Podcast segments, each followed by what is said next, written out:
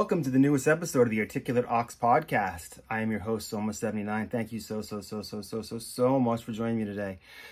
God, I say this every time, but this interview was really just one of the best. Um, when I started this podcast, I have to admit that a little bit came from a place of um, feeling disconnected from the rest of the artistic community and not really knowing a lot of like I knew a lot of people who did different sort of art stuff, but, but in my general niche and the, the, the space that I like to be creative in, I really don't know a lot of people that really sort of explore that same area, and it's it can be sort of a lonely pursuit. Um, and I sort of was hoping that through this podcast, I'd find ways to meet new people and just sort of connect better with, with people that are, and I say more of my ilk, I guess would be the way to put it. Um, I mean, I want to, obviously, I want to talk about people that are all over the spectrum, but, you know, there's a little bit of selfishness. I'm like, there's got to be some people out there that maybe I can relate to better than some of, um, some of the other artists that I've met in my day to day life. No offense to them, but um, I wasn't really prepared for how much that sort of happened in this interview here with Jared. Jared Egol um, popped up on my feed because Esoteric, one of the um, one of my favorite rappers, one of his favorite rappers, had shared something out about a project he was working on with Jared, where he had recorded some some exclusive new songs for a Kickstarter that Jared was doing about a film that we talk, film and graphic novel that we talk about here called Planet Orson. It's ba- it's a stop motion animation project slash graphic novel novel that that talks about the life of Orson Welles through the lens of the Transformers. And if you don't if you don't aren't aware, Orson Welles is the voice of one of the Transformers, Unicron, in the 1986 Transformers animated movie, and that would end up being Orson Welles' last film, which is um, interesting when you consider that um, he started with Citizen Kane, and that's just such a long you know road to travel and so much life to be lived in between and um, I really can't do justice to describing what what Jared is trying to do with this project. He does a he does all that justice in the episode, so I'm going to save that for um, for him to explain to you. Um, I just I couldn't believe how often you know prior to this conversation and my conversations back and forth with Jared, and then even during the conversations that we stumbled upon these things that we had, you know, either very similar experiences or or um, had kind of targeted on very similar people and it's just um this was a great experience. And um i invited jared back. I hope he comes back again in the future to talk about this project when it's a little further down the road. And he just he seems like a very interesting, um, self-aware um, person, and I just uh, it was an absolute pleasure getting to know him. It's funny as I'm recording this, I see a comment he left on my um, Instagram popping up right now uh, as a notification. But what's up, Jared? So um, this dude's the man. So check him out. Uh, follow the project. This uh, we recorded this in the in mid July, so I believe this will be coming out towards the end of September. I'm sure there's been some progress made between now and then, so maybe you can check online and see what Jared's been up to. And um, yeah, so thank you so much for joining us. Follow him on social media. Follow me on social media at Soma79. And what the hell, follow us at Esoteric on Soma on social media. He's not hard to find. Esoteric of Czarface. His music's amazing, and um, we definitely uh, deliver him some flowers today. So peace, everyone. Thank you very much.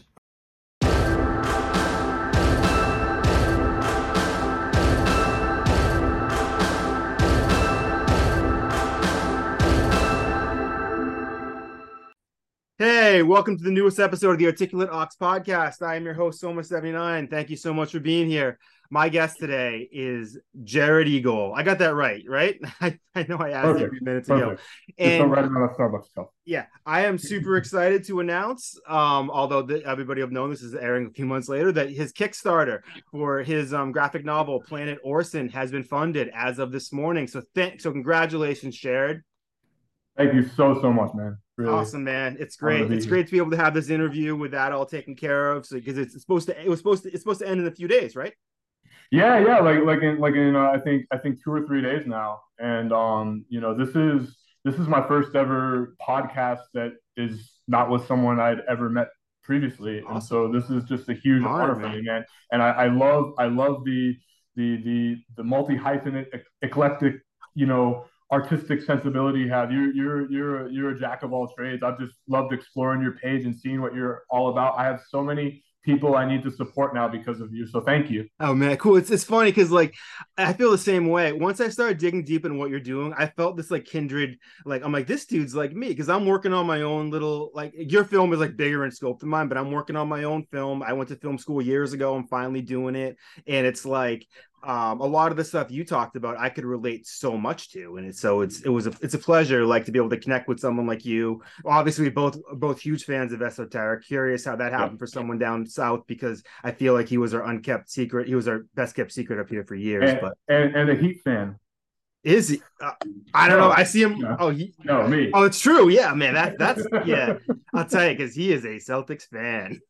like, I have this shirt that I wear that I bought off him years ago. That's when he had he had a single called Reggie Lewis is watching, and it was oh, okay. after Reggie Lewis passed away. And there's a picture of him and it said 35 and seven all that in the back. It's my know I'm, know I'm in good shape shirt because mm-hmm. it only fits me when I'm in like the best person possible like version of my body. So I always okay. keep it around. So whatever I'm wearing, I'm feeling good. So I think I'm about four pounds away from that, but let's hope. All right, so let's talk about you because I let's first talk about this project because okay. um we first talked about it. I had to um go read the Kickstarter a few times, and just do a lot of research to, to really get my mind around it. But it sounds amazing.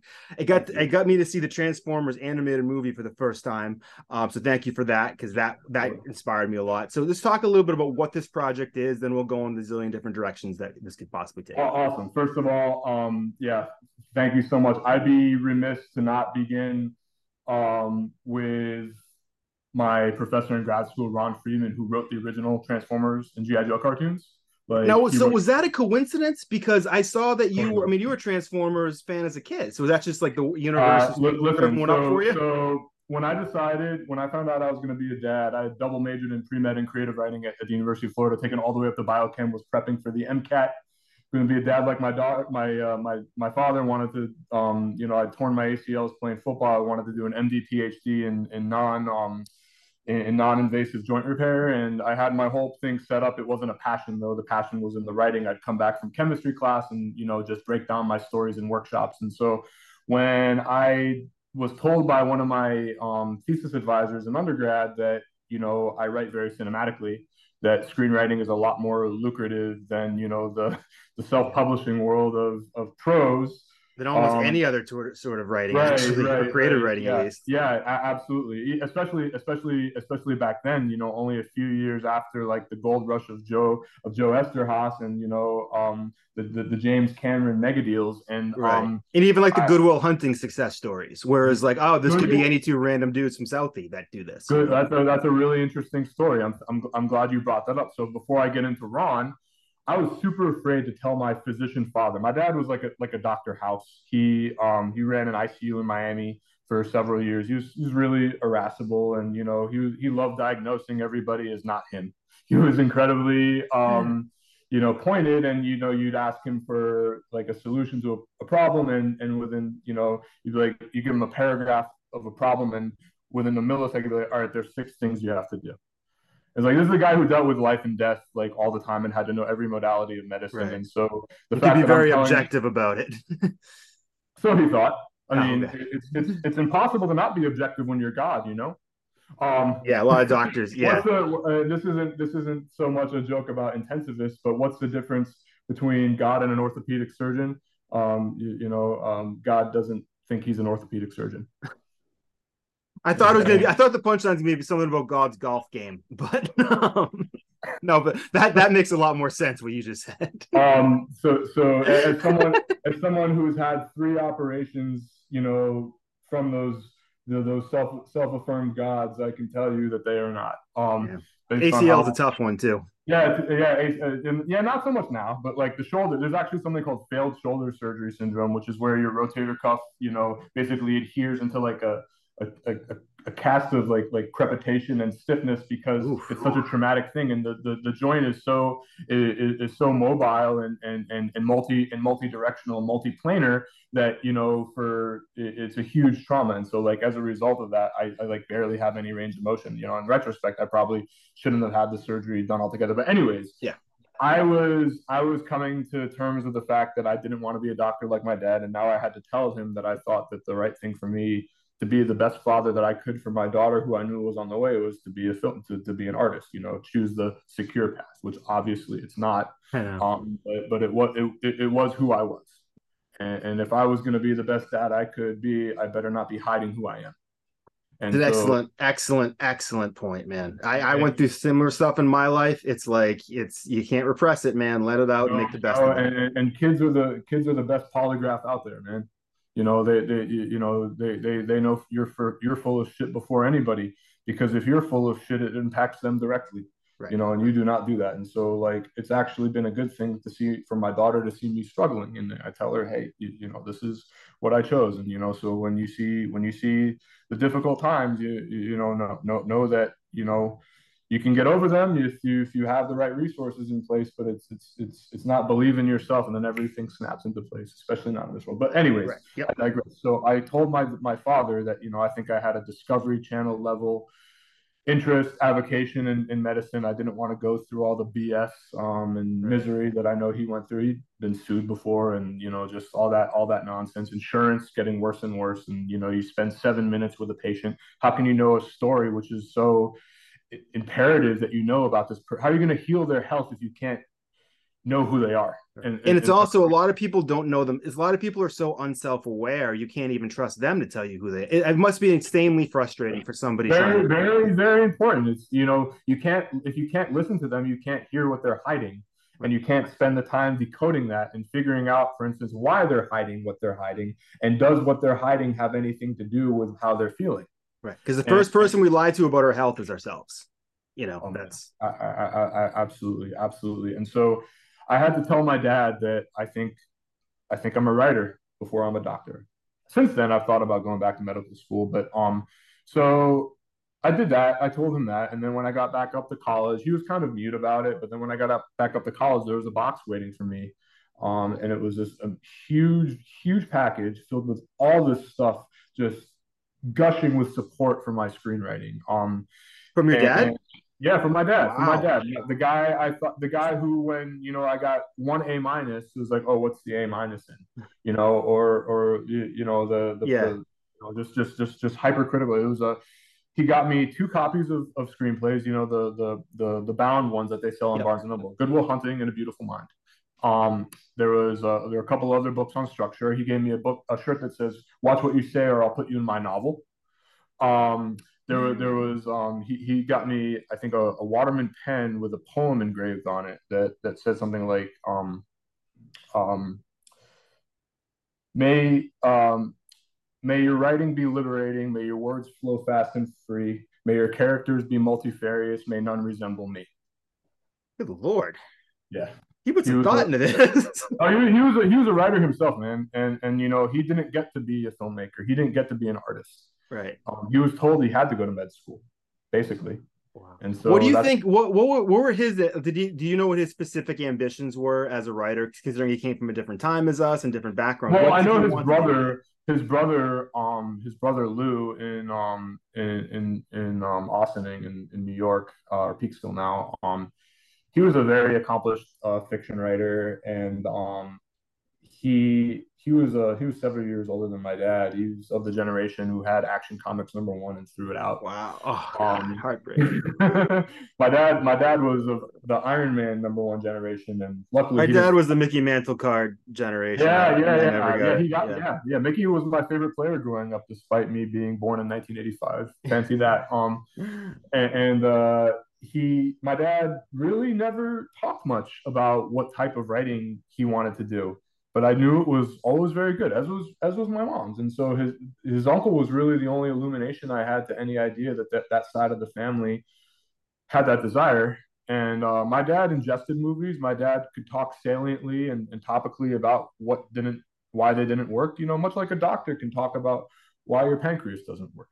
Right. And um, you know, he had he he had a kind of a, an armamentarium of uh, of I guess, aesthetic skills to um, to, to absorb material and, and and kind of winnow out what what was good and what wasn't good. But he never really did much in terms of self expression. I don't even think he ever made a short film. Um, but well, back then, I mean, well, it's like that's the crazy thing now because when I graduated film school, I was the last class in 2099, 1999 that was learning on literally reels where I was snipping things apart and scotch taping okay. it together.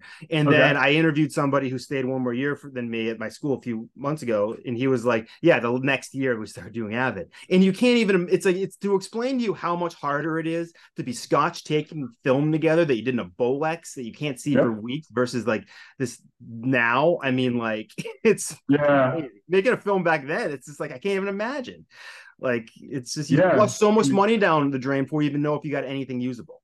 Absolutely, and and you know they think they romanticize it. Oh, that just means you put more you put more effort into it. Like if you have to type everything out on a typewriter, you're going to be more precious. Yeah. Like that's, that means you bullshit. sweat more bullets. We, we all we all have to fail. Right. It's just do we have the tools to to to, to quickly unfail? Right. When we, or to fail quickly so that we can learn quicker. Because it's like if it take if you get if it takes you forever that's to fail, too. you're gonna learn. And, and, and, if you throw out what you have, like, like and now we can save everything. Let's say let's say something is ninety percent of a failure, but ten percent is divine. You know, but but it's not divine in the context of that other you you, you know ninety percent, but it would be in in a different ninety percent. You know, ten drafts down the line it's funny so, you mentioned that because literally, um, right before we started, I I'm trying to like I used to draw Garfield on everything when I was a kid as my inspiration. I want to get a tattoo yeah. of Garfield on my leg where I have my other ones, but I want to use a sketch that I want to try to find a sketch that I drew when I was a kid and get that version uh-huh. of it. But like, so I was looking through. I have every notebook. I found my nursery school and kindergarten graduation certificates, um, mm. and I still only found one Garfield sketch, and it wasn't a good one. But I was literally right before when you messaged me saying that you were ready, like. I was like knee deep in like this is oh my god! It's actually pretty funny too because this is only part of them. But I, I gotta see one, this. man. I gotta see one. Let's go.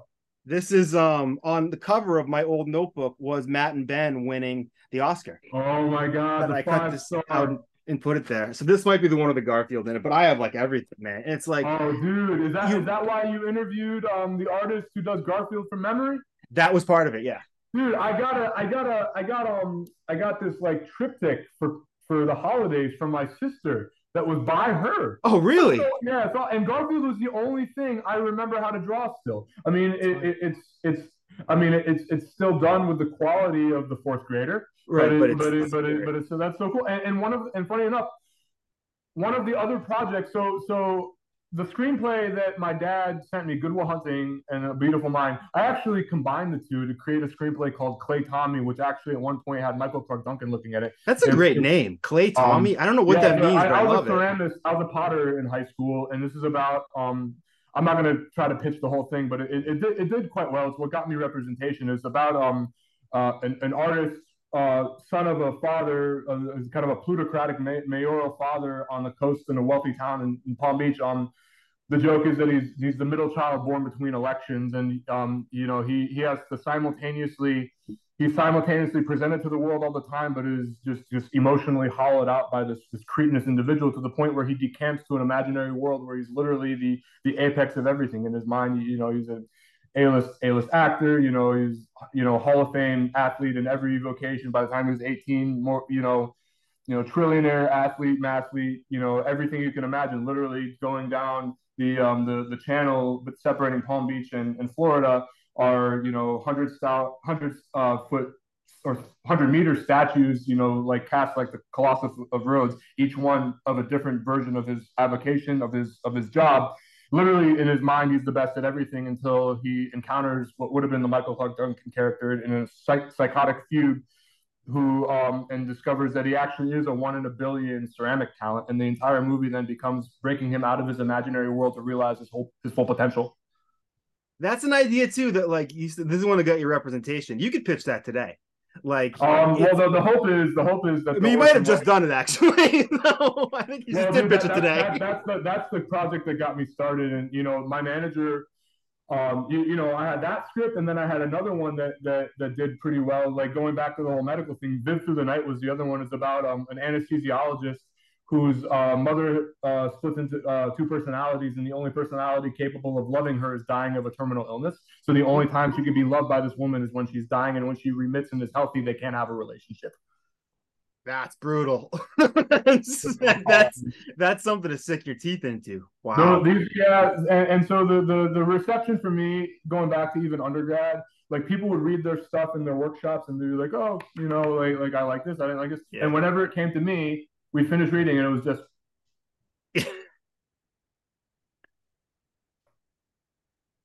which is probably a good sign.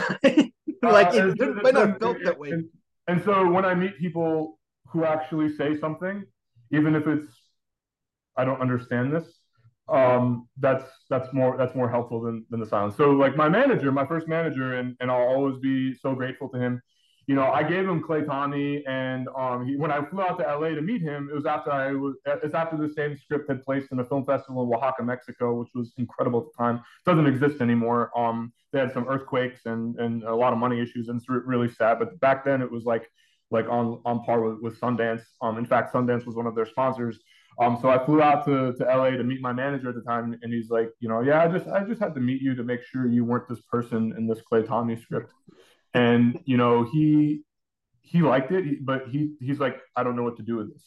And so that's sort of when we went to the the IP route. And and funny enough, you brought up Garfield before I gave him like a list of, of like like like 10 different movies I wanted to do, you know, one of which was like uh, an adaptation of Harrison Bergeron for by Kurt Vonnegut, but like done in like the social media era, you know, where like the number of likes or, or thumbs down you get determines like the level of, of shot. I don't know if you're familiar with that story. It's Basically. funny. My, my film mentor in film school, he wrote the, the script for Slaughterhouse Five.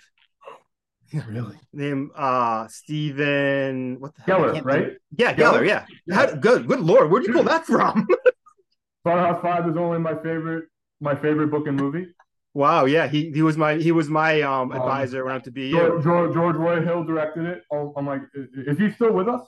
Steve, I think he is. I looked him up a couple years because he was. I'm trying to think of people from my colleges I might have on, and he was one of the names. But like, I don't. I mean, he was. He was. Um. He's an interesting. He was an interesting dude back then, and I can't imagine he must be super interesting now. I'll just leave it at that. But like, um, um yeah, he he was a really great teacher. Dude, dude, the, the, the number inspired the shit out of me. Oh, he told me this. I was a huge Fellini fan. He got me into mm-hmm. Fellini, and he told me these stories of meeting like Fellini and um, Marcello Mastroianni. I think the guy's name. He was the guy's name from La Dolce Vita and Eight and a Half. Yeah. I just was like, I was triple in on that shit. So, dude, dude, um, and my one of my favorite moments with him is I go, "You ever see the movie Great White Hype? You ever see that movie with?" And he was like, "Yeah, I love that movie." I'm like, Awesome, man. That's a great with with Irish. Don't you, don't you love when you have the, the, the, these megaton artists who just who just love mainstream shit? Yeah. Stanley Kubrick, when he passed away, they asked his wife what, what she said, what what some of his favorite movies were, and she said one of them was White Men Can't Jump, and I'm like, I love it. My favorite movie is probably Office Space. Great movie, man. I lived it. I loved it. It's, it's I dressed up as Milton for homecoming and dunked a basketball as the anchor on the tug of war team dressed up as Milton. I even in grad school I wrote a short film about the rise of Milton, how he goes from you know this big man on campus and like the, the, that takes place around his stapler to turn him into the character in the movie who Mike Judge actually knew, who my producer knows as well because Eric worked on Beavis and Butthead.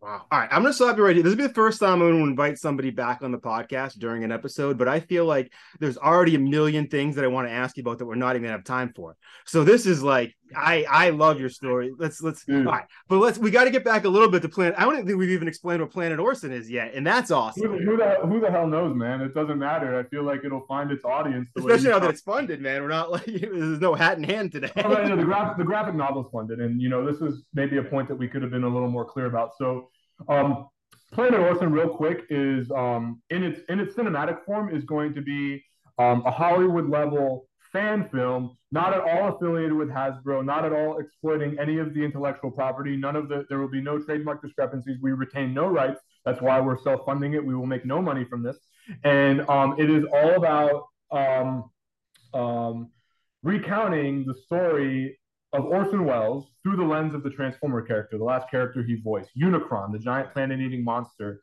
that was From again written by my playing in the background. I put it oh, on. Oh, oh, dude, awesome and awesome, and, and, and which I wouldn't have, again, which I wouldn't have been able to put together had I not had the brilliant guidance of my father figure, Ron Friedman, um, who that's him as Iron Man holding Spider Woman because he was best friends with Stan Lee. Um, you can see right there. God, I gotta read. Is this, how how old is this book? I'm gonna be ordering that right this after. book is brand is, is brand new. Oh no, not brand new. Probably probably I think less uh, fewer than ten years ten years old. And and honestly, the best thing about it is by reading this, you're not just learning this, some inside story. You are you're you're gaining a father in paperback. Like that's what Ron has been to me. Wow. He is like a father figure. I speak to him like twice a week, and and what this is is a warm gush of reassurance to every kid who wants to be an artist who never did, told in the same colloquial style that Ron would teach a class. You know, like you know he'd pause he'd pause the Transformers as they transform and say, "This is why we call them garbage cans fucking," and um he'd uh Ron, I just want to tell you, I if you're watching, you just stole one more book because I just ordered it, so it's on the way. Oh, dude, fantastic, man! Yeah, I um, Ron is is he's everything to me. Without without, I mean, yeah, he, he knew Orson Welles, but but it's really the, the point of me going to Chapman for film school was to basically, if I'm told by you know Julie Kirkham, who was one of the producers on Good Will Hunting and um ran Quentin Tarantino's A Band Apart on Orion, and, and, and Larry Gross, whose commentary on any film that um, has been written is infinitely more literary than than probably the film itself. The, the film itself, exactly. Yeah. Um, having these people say that you deserve to keep going. And this Tom Mankiewicz, whose uncle wrote Citizen Kane, whose dad did All About Eve or Cleopatra, which I just started watching. Thank yeah. God you know Max has some good films on it. Um, it's funny about that because we we talk a lot as artists about approval and gaining people's approval and what that means. My uh, attitude has always been I don't care what ninety nine percent of the people think, but when you get the approval from those certain people that matters, like those people like you just mentioned that gave you the nod, keep going. That's what really. When, when, when, you, when that's you worth that's worth twenty thousand Facebook likes. When, when you want to exactly when you want to cross the threshold into into income you, you, you know into turning it into a vocation that will that will that will create resource for yourself. The um, it is great to have the self-esteem and to have the, the the tools necessary to continue doing art. For instance i you know from the time i was in the fifth grade i'd walk around outside with my headphones on and just pacing dissociating thinking. I didn't realize that was writing. Good lord me too. And, and, eventually eventually it turned into emailing myself and, and then writing going to starbucks and you know or whatever coffee shops available yep. and then eventually one day I just started getting paid for it.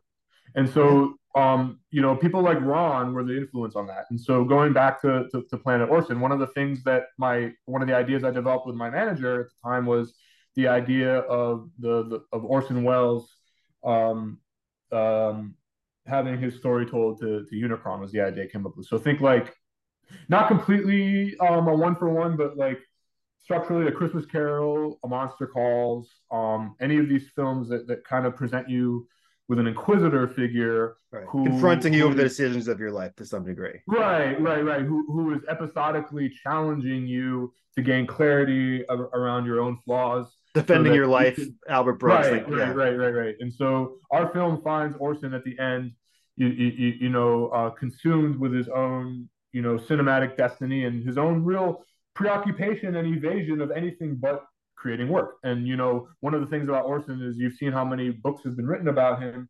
Like part part of his stature is in is in is in applying the the the, the his magician's deafness to his own life, reinventing himself as a tool to continue to create.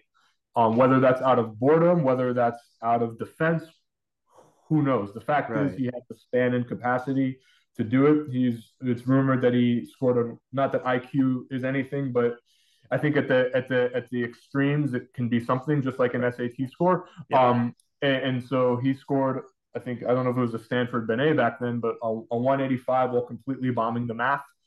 Um, and, and, and, so he he had these resources from a young precocious age and the, you know to do things and i actually find the man to be far more interesting than the films. The films are of of course powerhouses right that, that, that deserve you know to have planets named after each of them but but you know still it's it's something that you know the man himself continues to to defy classification to the point where every film that has been made about him casts him in the role as some antagonistic force of genius in nature that needs to be surmounted you think me and orson welles um, Zac Efron plays a stagehand who aspires to theatrical greatness, while Orson Welles is the, the master playwright and director of the, of the theater that he needs to overcome. you know that you know Orson has the same love interest, and you know blah blah blah. He, he's a genius. And Mank, most recently David Fincher's film on Netflix, Orson Orson is the um. I've never seen that. I gotta watch that. Yeah, yeah. Well, it, that it, didn't it, come up in my research, but I remember it coming out and wanting to watch it. it's um, it's not a. I mean, uh, Peter Bogdanovich wouldn't approve of it because it's mostly written from the the the the, the Pauline Kael article, Raising Kane. Pauline Kael is, is is is in the pantheon. We would not have film as we know it without you know people like Pauline Kael, Agreed. you know yeah. Roger Ebert, Susan Sontag, yes. people like that. Leonard Maltin, you know, right? Absolutely, who hated the Transformers '86 film.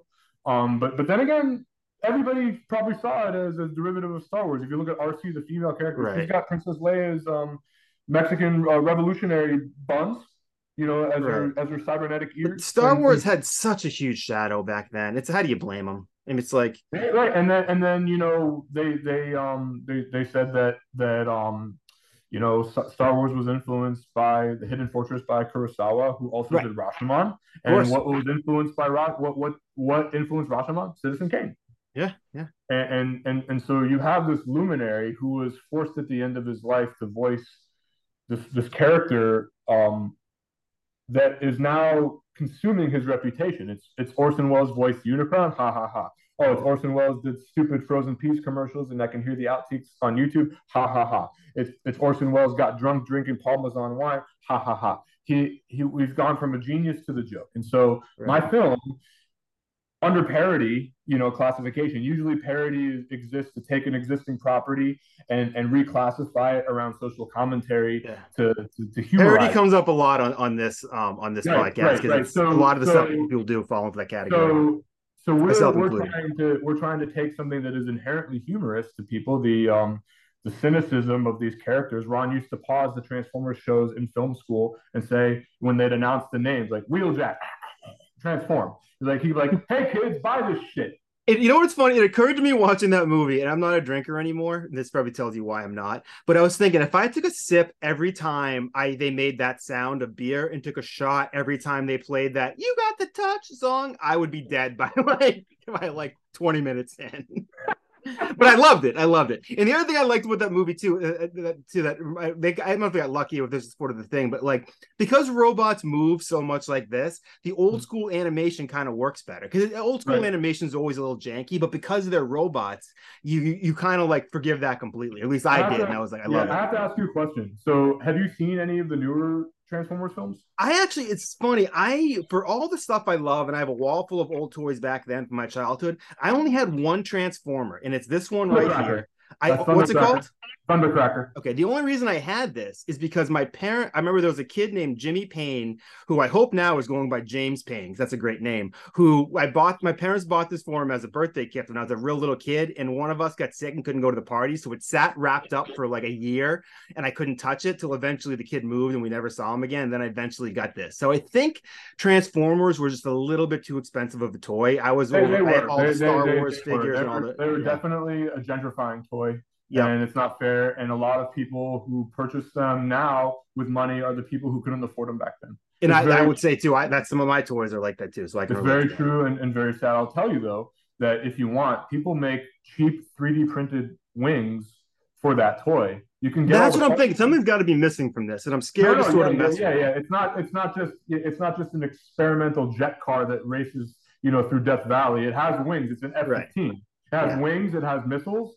It has fists that you if you if you pop the if you pop behind the cockpit by the the chest area, those are actually his arms underneath the cockpit. So in the middle, they pop those out. Pop I those see these. I'll have to go on. but then if you go up into the middle, the, right where like it looks like he has boobs. Yep. Here. Put, put those two things in the middle. Those two those two panels. Push them out towards the back I, even as a kid, I couldn't do this shit. um, it's okay. So, so like, like, like the thing underneath the orange window, the, the, yeah. like in the middle of the plane, those fold out and those would become his arms. And then there, all right, I can kind of see it now. Yeah. Yeah, yeah. yeah. All right, I'll have to mess with this. Being on cam. Oh, here we go. Now things are happening. There you go. There you go. Oh, you're learning something new. Now you're transforming him. Yeah, I got a GoBot in the other room I could use some help from. You, right, this thing you basically have to watch a fourth grade, you know, um, uh, um, um, human reproduction video to transform it because yeah. it's like funny the, the, the it's gonna break too so i gotta stop doing it but okay yeah so so they're um they're fists you can get you can you can really spruce it up if you if you care if not you can probably sell that for 20 25 bucks now oh really um, yeah yeah, yeah. They're, they're they're super valuable and that's actually how i was able to take care of my daughter is I had curated a collection. I can I can send you pictures. Um, it's on a. I saw some online. Yeah, that you oh, had it. Cool, cool, so, cool. so yeah. as a kid, so as a kid, you were super. I or I was probably into Star. I was been into He Man and um and superheroes and Star Wars. Yeah. Transformers was your love, huh?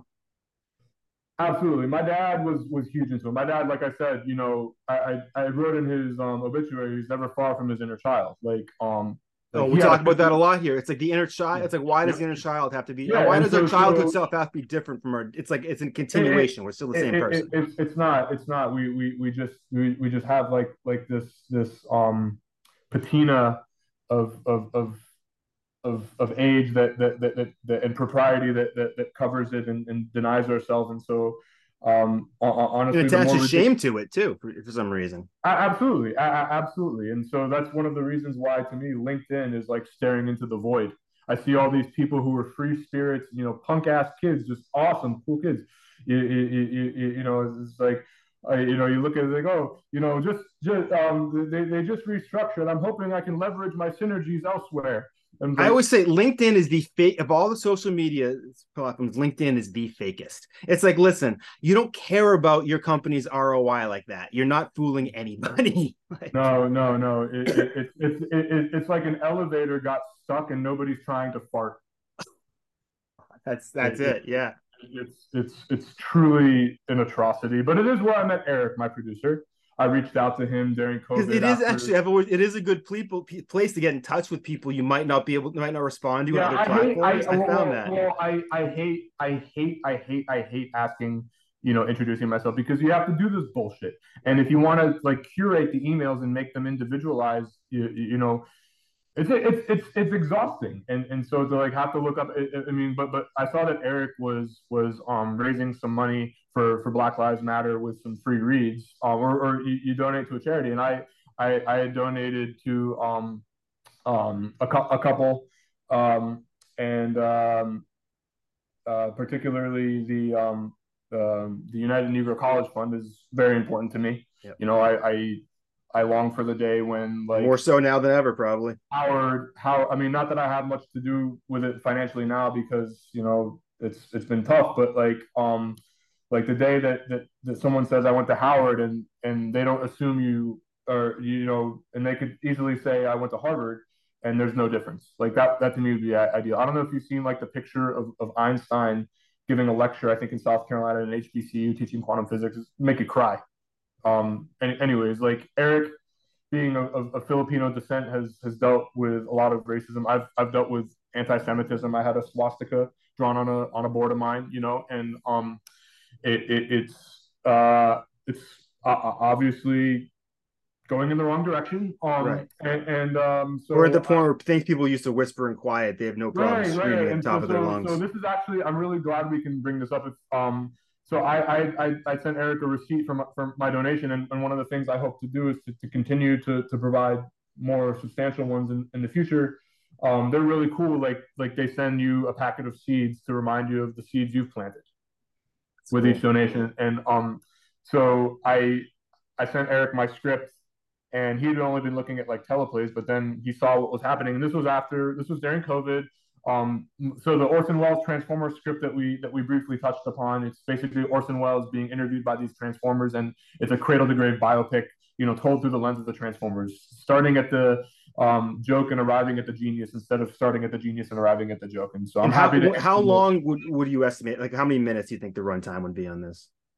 Oh, probably probably probably right around two hours because oh um, okay cool. the script is 114 pages but wow. I, I write with a with kind of a, a, fictional a fiction writing density. I never really lost i i don't have the most economy on the page but yeah, yeah you know and and and i've been told that you know sometimes it, it lacks in clarity and you know that i've been told the same you know one of the things i'm starting to wonder is to say that someone is unclear is that like a form of of you know discrimination or judgment. Like who's to say someone else is or isn't clear to themselves? I run into that you know, as well. And, and so yeah. so like it's allowed to be unclear to you, but to state it as a fact that it is unclear to a populace is to assume the the retention and understanding of everyone who else will experience it. Exactly. And it's like and if you are writing something that's tailored to the audience of the one teacher that's writing it, reading it, you you have to go to their prejudice essentially in order to get the passing grade, whether Right, right, right, right. And, and you know there's there's an idea that that that artists,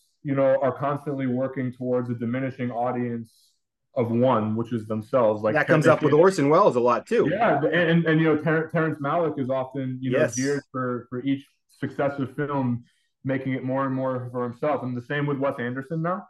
Yeah, and, yeah, and, he's um, not getting the wide releases that used. It's like that. No, no, well, well, nobody is. I mean, heck, Francis yeah, Ford true. Coppola has to use his his wine money to even fund the film now. I know it's funny too because I was thinking watching some of the Orson Welles documentaries, how much he seemed like a mix between Francis Ford Coppola and uh, Marlon Brando in the older years. He, I, he resented Brando because he wanted to be in The Godfather.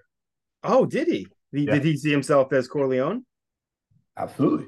Wow. There's actually a line in my screenplay where um where where um Orson goes, you know, fuck Brando, fuck The Godfather. Like it, it's it's a it's it was it was a real thing. Orson had a few plum roles that you know, but, but by then he was already kind of on the way out of the inner circle.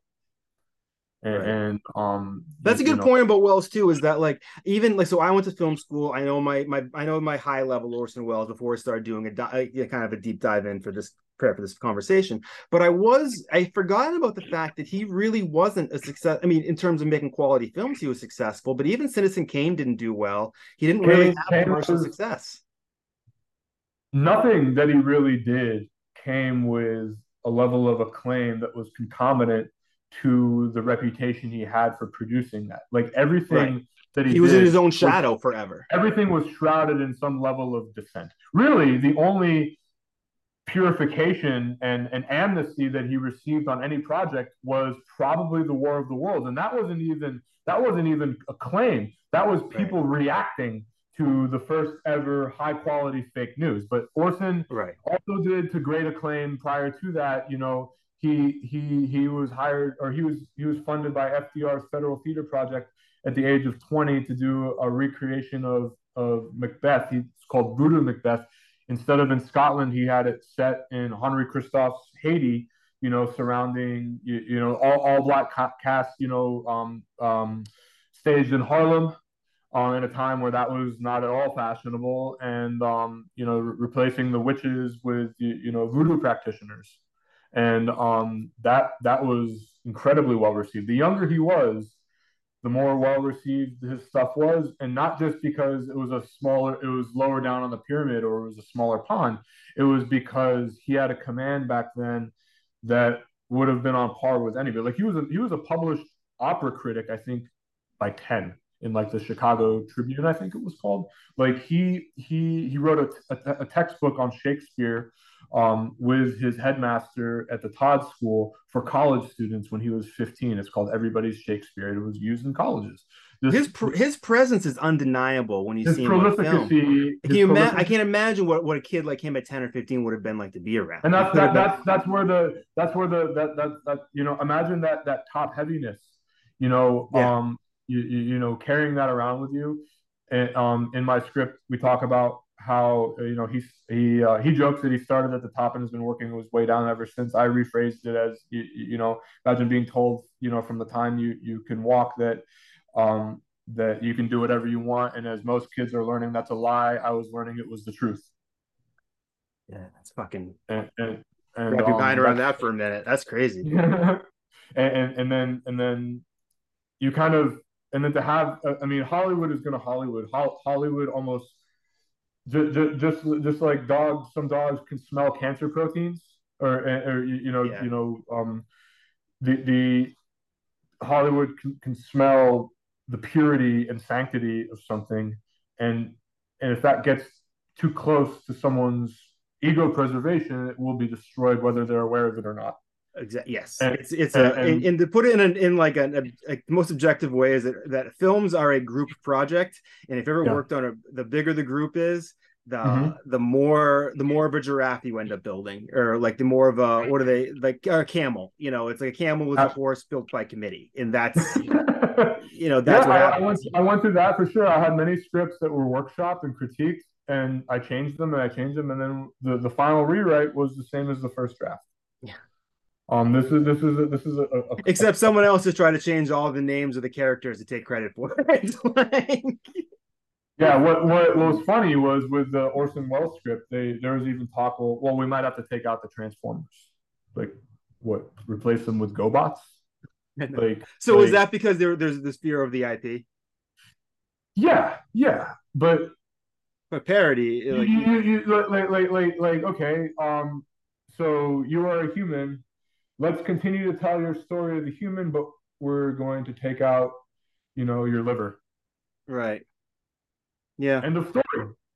Um, yeah. I, I, I, mean, you, you can you can tiptoe around it. You can cast the Transformers in the shadow, but and, and whatnot. But then, how can you develop a character like Unicron? What does Unicron think about Orson Welles? What does Unicron think about the fact that he is the the the progeny of of, of, of an epochal genius, a once in a species mind that now has to eat planets and ship them out and and sell toys. Yeah. As as as as as as, as children of all ages perform air guitar in the theater. Right. Yeah. And this is this is ostensibly so you can raise money to make your next film that in your mind is going to be something better than Citizen Kane. Like, is I mean, is that was that what he was doing at that point, or was he just trying to survive? Because I know this being his last move, I know he. Well, what is survival to someone who is a compulsory artist? I'll tell you, what was more important, and, and again, I'm always going to get Orson Welles wrong. There's nobody who gets him. There, I don't want to disrespect the scholars like Jonathan Rosenbaum or Simon Callow or Catherine Benamou, the, the, the people who have put in the time. I am a fan. I am someone who is inspired. I I do not know enough about Orson Welles to be able to definitively say anything, which is one more reason why having it told to a transformer is a way for me to absolve myself of yeah. any accuracy because right, right. I mean this is ultimately being written as a father who is trying to reconnect to his daughter because the, the the touchstone book I used was was his daughter Christopher's in my father's shadow. That's where the true heart of the story is. Everything up to that was a documentary on Orson Welles that I was trying to dramatize, but I couldn't do that until I found the story of myself in there, which was being a father is more important than anything. So is working was working with the Orson Welles. Um, I, I, guess it's not really IP, but is working is it any different trying to utilize his imagery than it is the Transformers? Or I mean, um, again, I haven't I haven't actually experienced engagement with the outside world with this. We are um, I have been advised not to worry about it. My my producer is very very good with all that stuff. Okay, like he, he he's consulted with his entertainment attorney, and like for instance, the, the as long as we're not making money and, and which I'm totally okay with, and which is why I'm so grateful to have raised what we have. Like we are um, okay to do this is this is no different than anything like Adi Shankar does in like the bootleg universe or whatever. In terms right. of like Orson, it's not that strange of it. Even like you we, think of things like Bruce Lee and the, have, Quentin Tarantino movie and stuff like that. of the Orson Welles estate, just like you know that legal. Uh, I can't remember the name of it. There was a, a, a script on the blacklist um, by a manager's, I think, wife's uh, about Madonna. It was an unauthorized biopic. They didn't have the rights to it, but she could still write it. Still profit off of it. It's just it's not endorsed, and so I don't think this. Was and you'll never get the music rights. No, no, no, no. So fortunately, like Esso might make some music, we can get his right. rights. Yes, and we got to talk about that. Yeah, um, I, I, I, absolutely. I mean, we can go in multiple directions. And you, actually, before we get to Esso in a minute, um, I wonder. This made me think of something. Do you remember? I never saw this, but I, I kind of want to see it and kind of don't. I think it was maybe a Todd Haynes movie about Karen Carpenter that he made using Barbie dolls in the '90s, and in each consecutive, oh. he kept shaving down the Barbie dolls to make because she died of anorexia. I'm a huge Carpenter's fan, and like she, he kept making them thinner and thinner in order to and it was disturbing to watch. And it just reminds oh. me of, of a similar type thing. I never got into Haynes, but now I have to. My I think God. it was I think it was him. It might have been a different Todd, but he he, he was someone who made he, this was in his wheelhouse. So he, it's like I'll find it and send it to you because I've never seen and, it. But, but he was also self funded, right? He wasn't someone who. Oh, was, this this was definitely on the cheap. This was yeah. yeah this was yeah, this was something that he would have been kickstartering if if that was an option back in the nineties. Yeah. So so yeah. Same same same, same with. Orphan. But let's talk about Esso for a second because I definitely don't want to miss this. So just for okay. so let me just give a quick recap of Esoteric and what he means to me, and we'll get into that. So Esoteric, for those who don't know, is a rapper from the Boston area,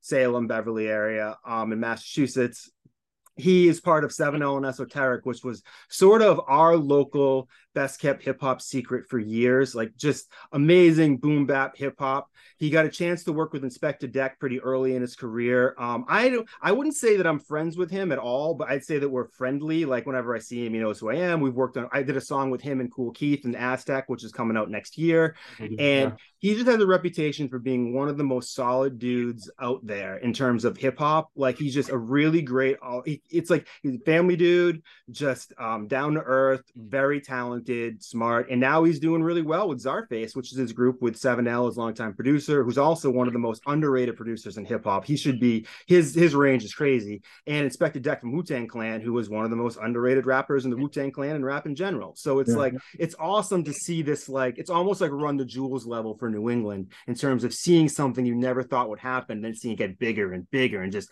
the art is amazing. And I'm probably gonna get a tattoo at some point, and it's oh, just yeah.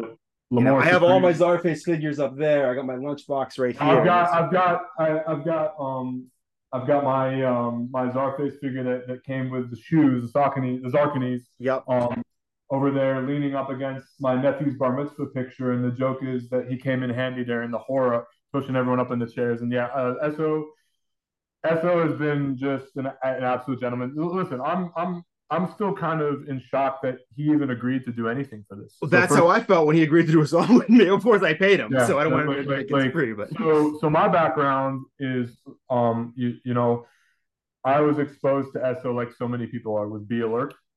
Yeah, the oh yeah, the Transformers. Yeah, yeah, yeah, yeah, yeah, So, so this was I was this was back when Napster was a thing, and I was mm-hmm. I was I was burning mixtapes under the the alias DJ Laptop from my from my private school I was DJ know, Timid. Your name was better. yeah. Um, and um, I heard that, and I, I was immediately, I, I, I it didn't, I didn't process it. I mean, I, I love, I love, I love hip hop, but, but I had no idea that those, those trans, those transformation noises could, could work on a beat. And so, yeah, um, he never left my mind. And so, you know, he he was he did all sorts of stuff. He had a, he had a bunch of projects, you know, and was I think in search of Seamus Ryan, and you know, yes, that's one too. That's a little lost now because I think yeah, yeah. I have I, I, pulled it out the other day because I had a flyer for it. My girlfriend's like, I've never heard of this before because she's a fan mm-hmm. too, and I'm like, it's only yeah. available in CD. It's it's a great project. Yeah, yeah. Uh, YouTube has helped with, with, with some of this. Like for instance, I don't know if you knew that MF Doom um, produced a record that he's he's not he's, he doesn't he doesn't have any verses on it called Unicron with the rapper yeah. Trunks as a, as a favor.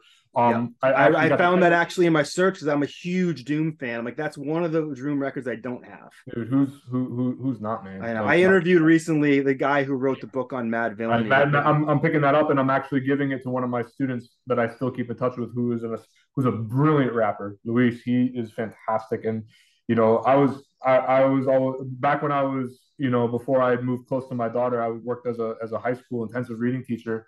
And um, I was trying to make my way towards my daughter and writing at the same time, and you know, so teaching was what paid the bills. And and and Luis was not one of my students, but he was um, another teacher's students, and he he would he didn't get he didn't jive with a lot of the kids, you know, understandably, and and so he hung out with the teachers during lunch, and um, I got to talking with him and and you know I I kind of took him under my wing and I've just been so impressed by his growth as a, as a lyricist and an MC you know doing all sorts of, of odd jobs you know moving to, I think to Iowa at one point to I don't know work in a slaughterhouse or something just like to try to keep it together and seeing his his rapping improve improve improve. And, and I've been like a reflection of working hard as well. Now now he gets to see me you know collaborating with with Eso on something. It's it's just what's his rap name? Just to shout him out for people. uh, he, he's, he's villain or, or Vector V E K T O R I believe I'll send you. I'll send it to you right, later. I have to actually. Yeah, he. Yeah, oh my God, he, I'm. I'm very. I'm very. Very proud of him. And That's um. Awesome. So going back to to to Eso, yeah. Like, uh, the more once once social media came around and you, you know my favorite people to follow actually the only people that i can tolerate following business pages for on social media are artists musicians yeah everyone else is up their own ass and i fucking hate it mm-hmm. and um, uh, uh, so you know also had his, his personal account Seamus Ryan and i i boldly added him back when you know adding people on Facebook was like experimenting with LSD. Like, oh. Yes, it was like, I wonder if uh, they'll say yes. And um, he did, he did, and then I, I, I just, I, I got exposed to this gentleman, you know, a father, with with just absolutely just the most combative, compelling. I mean, I, he, he is definitely, definitely a top echelon MC. I, oh God, yeah. I, I mean, I said Seven L doesn't get the credit he deserved. Esoteric does not either. And one, at one point, Inspectah Deck said something about how he thought Esoteric was at least as good as Eminem. And I'm like, I, yeah, I think I mean, he's on. Like, you know. like, even even the name, you know, like like esoteric is um is not a lot of not a word a lot of people know. Right. You, you know, it, it, it, he is calling attention to the fact that that his that his um his lexicon, his his nomenclature, his his cross reference is is not going to be for everybody. So what a what what a terrific person to to be inspired by. And, and like I sent, he was on, I think, what's called like white collar or blue collar rapper or working class rapper, that documentary about you know yep. the rappers who can who are just getting by basically. Mm-hmm. You know, I sent that to my student as, as, as, well, and just just see every time I, I ran into him, he was a solid dude. And then I I don't remember how I was exposed to to, to Czarface, but it, it it was it was like finding an entire like unopened box of 1953 Topps oh, man. That's funny because I remember the day the tweet went out when he said, What would people think of us possibly doing another song or I think or a mixtape with Inspectah Deck? And I'm like, How many times can I like this? And then it's like developed into Czarface over that year. And I was just Yeah, like, yeah. Yeah. I mean, it's it's absolutely insane. And so like I had been following SO and their journey and you, you know, like I remember when his father passed away and the thing yes. he, he wrote this incredible tribute to him and I and I, I was so moved um, because I believe my father had recently passed as well, and I told him I said I wrote him back. I said if I was going to introduce your music to anybody, it would not be with a song; it would be with this because you were such a, a, a pellucid, compelling, authentic storyteller. And even like his post about the you know the the the the the, the, the plane flight, like like just yes. he is a, he is a storyteller. He is a generous, thoughtful human being, and I have seen that at every turn. And then when he when I reached out to him about this, I tried to be in, incredibly respectful and just, you know, basically didn't want to bother him. You know, I was expecting I, I would, it would be one more email that just never was replied. Well, went to the ether, yeah. And not only not only has he replied, you know, there he's asking about my daughter. He's he is genuinely engaged, and, and I'm nobody. Like like he right. has no he has no time to talk to me, and yet here he is, not only not only replying but engaging. And then when he he sent me a sample of the song, knowing fully well that this is not something he can promote as Czarface because it's just him, right. and still posting it on the Czarface account. I know on the stories. He does not need to do any of this. You know what's funny too? Before I forget to go back to it, just just to make a point. I don't want to make it about me at all, but to make a point about that article you're talking about about his father. I read that too, and I was so moved that. So I had told him I was going to do a drawing of him that was like half um half Inspectah Deck and half Esso, and he's like, "Oh, I'll, I'll post it." But I pivoted and I drew that picture of him and his father that was from that and I sent it to him and I got extreme and I got an extremely nice response. But it's like that was just how powerful that was as I read that. It changed my artistic plans and said I I want to do something nice for this person because I felt everything he felt in that moment. And it's just it was I don't know if it's still floating out there, and it's probably not the top thing he wants promoted of everything it, he does. Send it my way, please. Yeah, if I if I find it, I'll yeah. Thank, but, thank, thank you. Yeah, um, he's somebody who I say that I said this to other people before that, and I'll say it again if there's somebody in the Boston hip hop scene who has a bad word to say about him, it tells me a lot more about the person saying it than it does about him. It's because it's like if I don't, I don't, you got to give me some real compelling evidence. And it's not like a lot of people that are, but it's like if everyone's like, "Oh, SO ain't shit," I'm like, "You ain't shit." Like you don't know, like you don't know what the fuck you're talking about. I wouldn't solid I wouldn't, dude. I, would. I, I, don't know him that well. I'll tell you that. Right. I'm not like you yeah, know. I, I, don't. I don't know. I, I know every time he engages, but he makes you feel like you do, which is something yeah, that's he, a really special. That, that's why. That's why I want this project to shoot to the fucking stratosphere. I I I want to validate his involvement. I want you, you know, which is why I put first and foremost like the team that we had involved because I did not want I wanted I did not want his seal of approval if I knew that this was not something that could go places. Right. And um, even if even if I never speak to him again, like the kindness that he has shown me, it it it it it, it, it, it, silences you. You like, like you see all the negativity, or even worse, the slack-jawed indifference from the majority of the world. Right. and hip hop too, even getting a rapper to write you back, it, even give you something you paid for. I mean, I'm it whatever. That's not for today, but amongst rappers, it's even more like doesn't happen. No, you know he he. Uh, I mean, talk about Citizen Kane. You know, Citizen Ryan. I mean, what yeah. what a guy. Like, you know, and then I'll know, simp for him all day. I don't care what people say. And, and, for, for, for, sure, man. And then I and then I found out his dad's a teacher. I'm like, of course. Yeah, he was an English teacher, I think. Yeah. Of course, he's a fucking teacher because yeah. I mean, I Esso's a Esso's Esso's a, a, a, teacher. I mean, just yes, yeah. I, I could go on and on, and then you know. So let's talk about exactly how this happened, though. So, how, so like, it's like, sure. and I don't, I don't want to give away all your details and all the conversation, whatever. But like, so you did you just you you had this project and yeah, you were okay. like yeah for, for how sure, do you how sure. do you even think to reach out to him because it is a very when I saw I, that third piece fall together esoteric being involved I'm like what is going on here yeah, yeah. First of all, before I get into that, like my daughter's 16, and I realized that by me gushing about having Esso involved, it'd be like my parents in in like you know 2003 gushing about having Devo involved. Yeah, but if Devo was involved in my project, I'd be gushing about that now too. Yeah, well, well, you, you, know, I don't know. Maybe it's flipped now. Maybe if I had Devo involved instead of Esso, my daughter would be like, "Oh shit!" walking around with a yellow hat on. you know, she, she's excited, and, and and and so like what happened was, I was originally going to sell my Transformers collection on Kickstarter as incentives, and we got all the way through. I'm, I'm sure you saw the video showing some of my toys. We got all the way through the end, and we didn't realize, like, oh my god, did anybody check to see that we can actually do this? And the answer is no, no resale allowed. You know, so um, I uh, I wound up just like um, saying, okay, we have to we have to figure out different ways to to get people involved. What can we do? What can we do? Holy shit! Holy shit! And so, um, one thing but you that, still have the option of selling your toys and putting it towards the money. You just can't do it in the Kickstarter format. Right, right, and I think it loses some of its narrative thrust because now yes. you have yep. to you now you have to back channel and get people involved that way. And you're also appealing to people who you know are real Transformers fans. Because there's always people googling how can I get whatever Bumblebee. Right, or, right. And so, so like if I could have put a huge part of my collection on Kickstarter, you know, plus producer credit, plus everything else, I could have, you know, yes. ostensibly charged a lot more. But you know, like the market's not great right now for it, anyways. Mm-hmm. But um, I uh, when we realized that, I'm like, oh shit. Well, we have to. I I do not like taking people's money. I do not. Same want, with me. I do not want people to just give me something. I have to. I, I have to make it worth their while.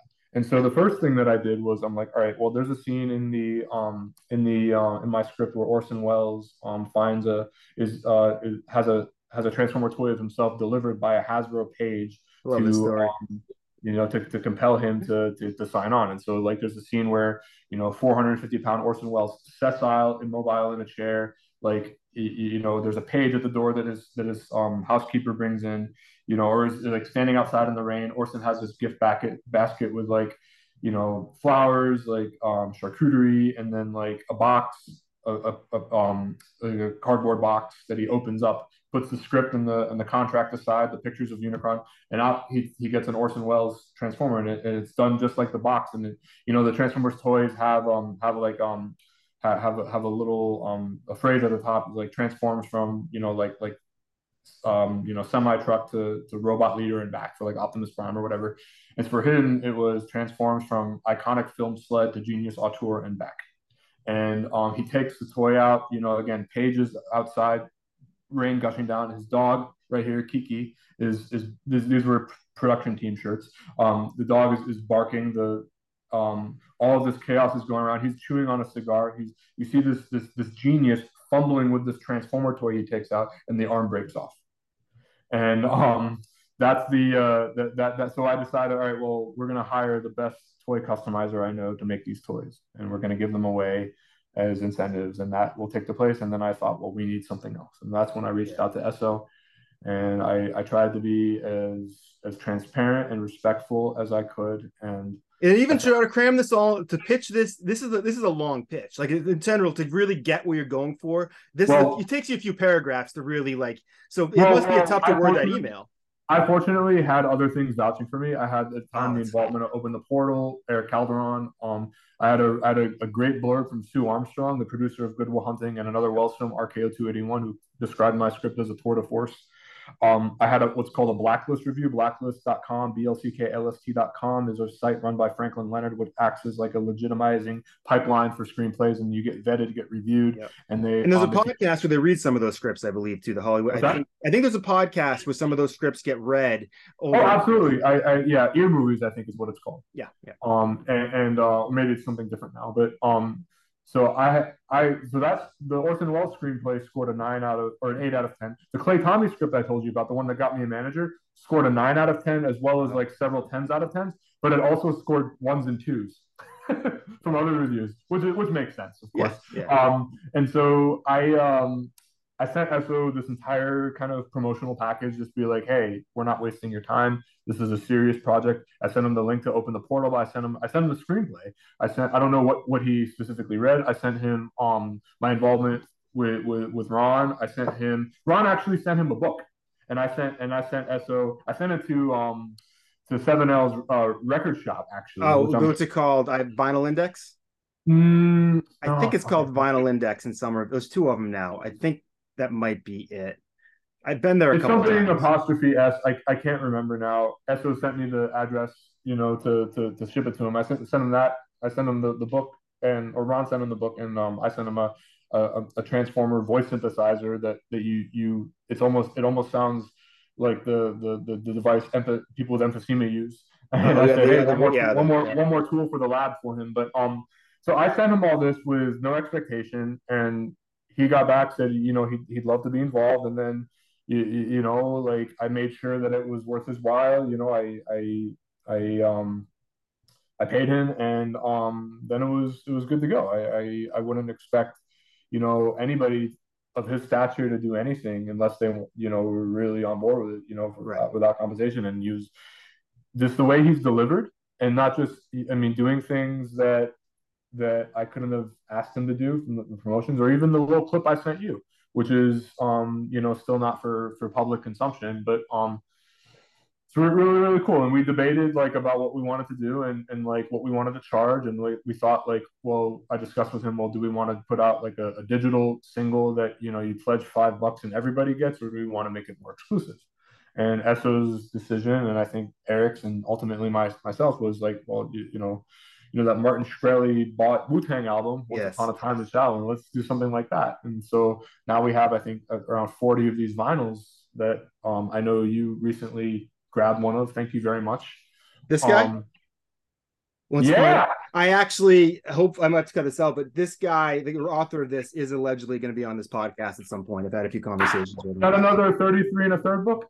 No, this is one that he just wrote on his own about. He was involved in the process. It was him, RZA, and Cilvaringz that did it. So he was oh, the yeah, third yeah, guy yeah, in the process. Oh, that's, but he, this is being delayed a little bit by something else is going on. But at some point, I believe he will be on the podcast. Okay, another one to add to your list. Go ahead in the rain about a tribe called Quest. Oh yeah, how about that Michael Rapaport documentary? That's pretty great too. Oh, okay, yeah. And if you can grab it, I've only seen clips, but Q-Tip did, and going back to Orson Welles, you, you know, like one of the reasons I'm huge into hip hop and why I think Orson connected is Orson was a was a huge proponent of jazz. Yes. And and, and um so so Q-Tip did an entire class at NYU plotting the history of of hip hop through the lens of jazz. That must have been fascinating as hell. Yeah. Yeah. I, I can't even imagine. I remember when like um, Q-Tip got onto Twitter and like schooled Iggy Azalea on on some some some history nuance and just the, the, the knowledge, the, the thing I love as a wordsmith about, about hip hop is that the thing people see with hip hop first is kind of like the conservative viewpoint that these are just cretins, right. you know, Thugs. savages, savages, no different than the troglodytes throwing a bone into the sky in front of the monolith in right, you know, 2001. Um, 2001. Yeah.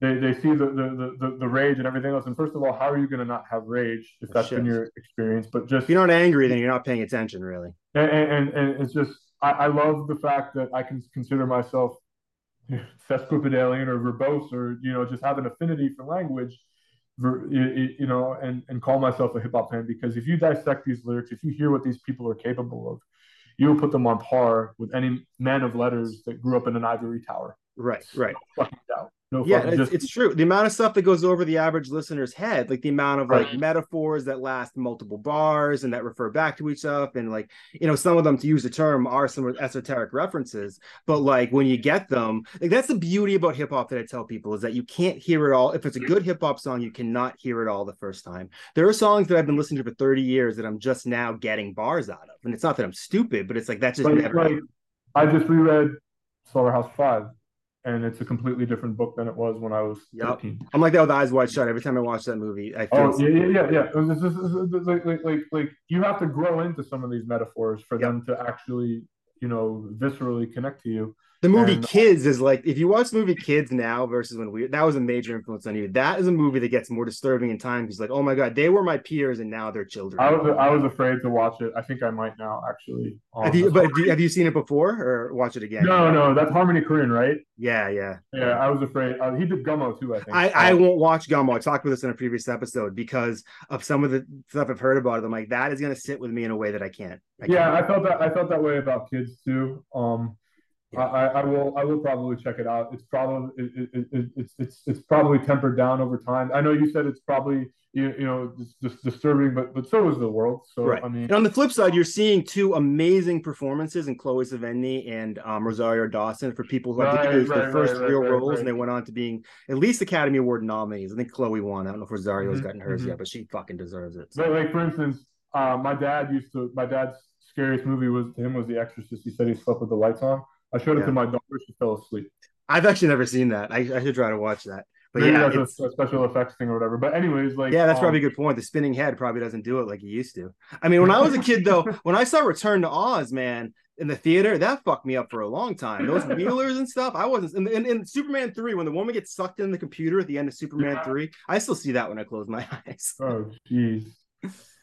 Uh, honestly, man, I, am sure I have one that's an, analogous. I'm just like like like so tired. I'm surprised I've been able to produce you know th- this much credit credit to you for for getting it getting it out of me. I've averaged like midnight to 4 a.m. this past month for my sleep oh, schedule. Man.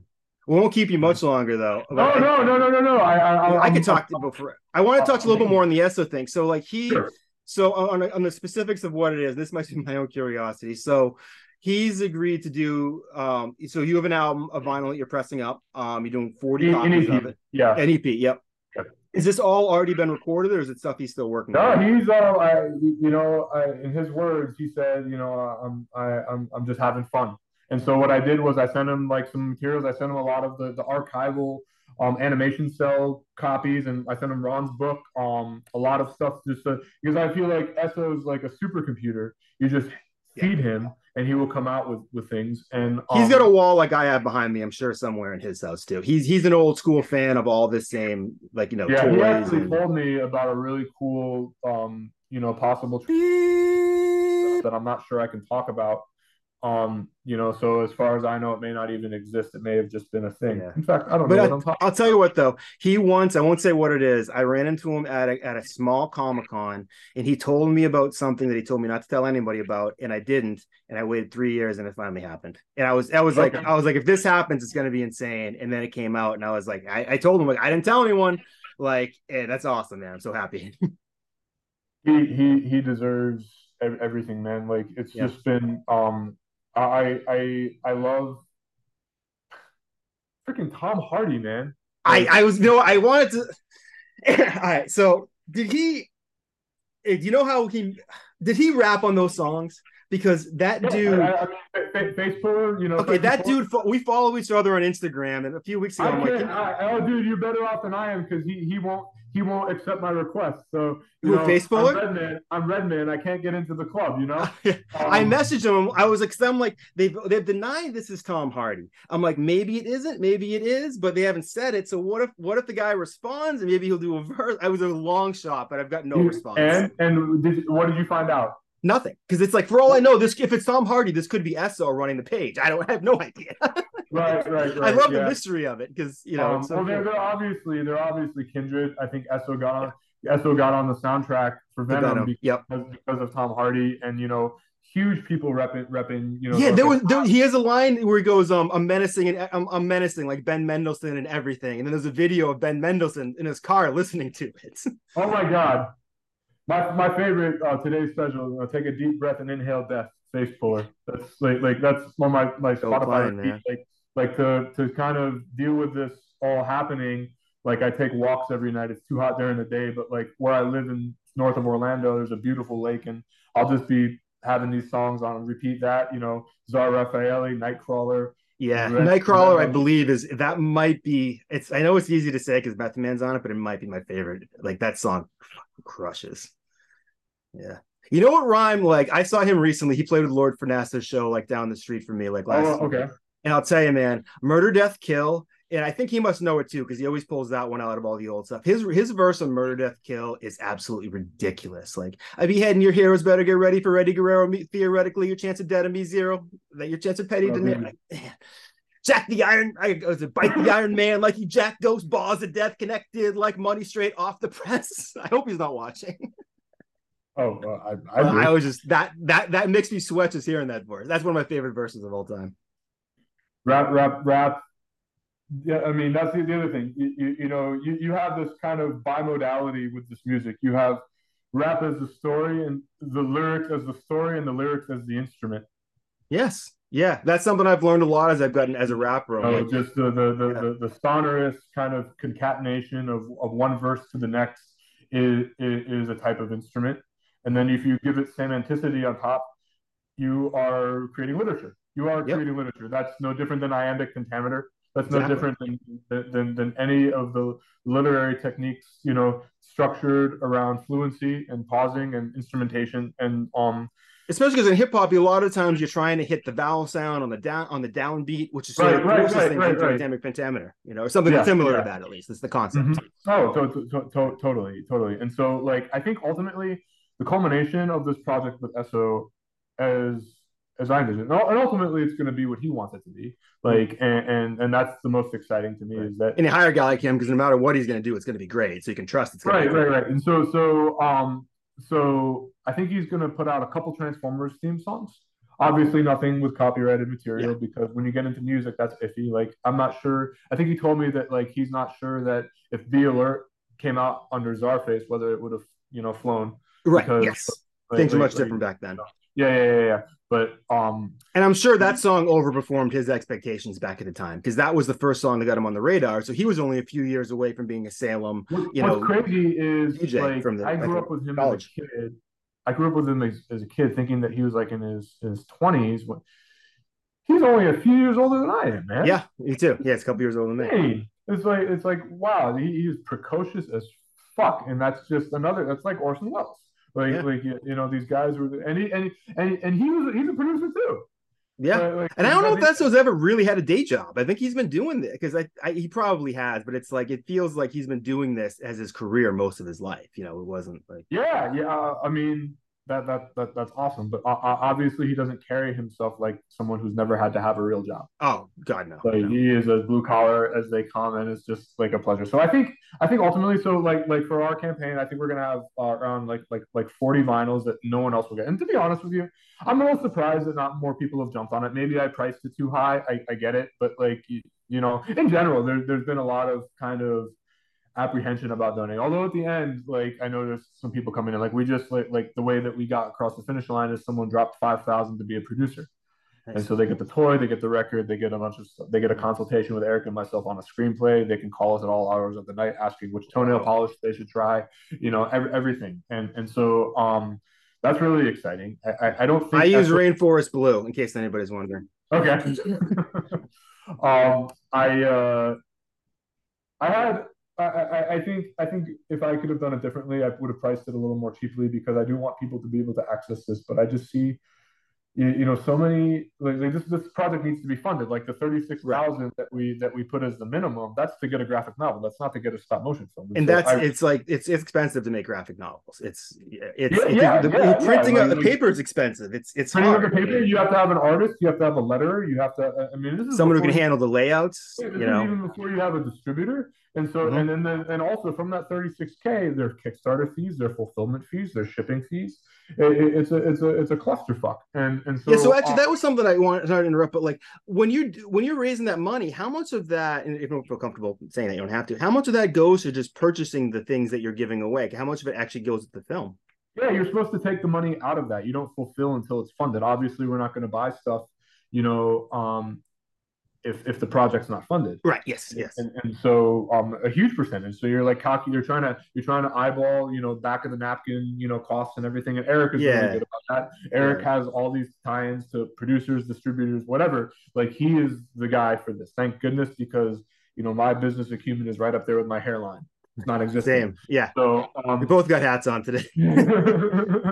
um, and, and, and so he is he's headlining that. And um, the one thing I did, I took out money to pay Esso because I said, no matter what, this this is this is a defining moment in my life to have his involvement. Whether we have a movie or not, we were going to have this. And so that's how gonna... I felt when I paid him to be on my song. yeah, yeah. Like, like, like, yeah. you know, honestly, like the one. At least there's if there's nothing else, at least there'll always be this. right, right, right. Even the little bit he sent me, like, you know, I, I had to put it on my own private YouTube so that I could loop it. Like if you have YouTube Premium, you can loop songs. You yeah. can you can minimize the app, and it's like the best thing since YouTube Premium is is the best money in streaming. As I, as I, you know what they've got they've got you know they've got people in the Hitman Hart sharpshooter when it comes to commercials now, man. Just do it. Best. Just do it. Just yes. do it. And um, yeah. So I can't wait to see what that's going to look like. And I think the EP, I think the vinyl is going to have have a mock up of our maquette the, the Orson Welles cool. puppet that we have everywhere. Funny side uh, side story. Right as it was getting funded, opened the portal, the studio where we did this, that has the maquette. They were hosting a concert where Weird Al was a special guest. Weird Al did a song "Dare to Be Stupid" on the Transformers original show, our original movie.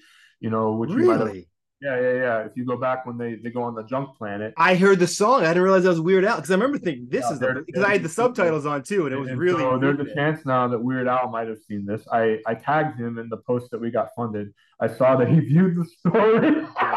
He's one of those dudes that I think is not is pretty accessible. I think you can get something in front so. of this. You um, know, side story like there again, like when I was in grad school, my professor Tom Mankiewicz, I used to go up to his house in Hollywood Hills, and he had his monogrammed robe on. His legs would be splayed, like you know, uh, underwear on, thankfully. But like, um, I think I don't even remember. I was too nervous about the script to notice. Maybe in my mind it was pixelated out, no matter what. Um, and um, he had a he said that Weird Al was his neighbor, and that Weird Al would send Christmas cards of forced perspective, where it made it look like his family was under the tree, and his giant poodle was in the foreground, and it looked like the dog was balancing the family on his nose. Oh my god, that was what he said. Weird Al. He's the best. Christmas. Yeah. No. Have he, you seen the movie with, with Daniel Radcliffe playing Weird Al? I can't wait.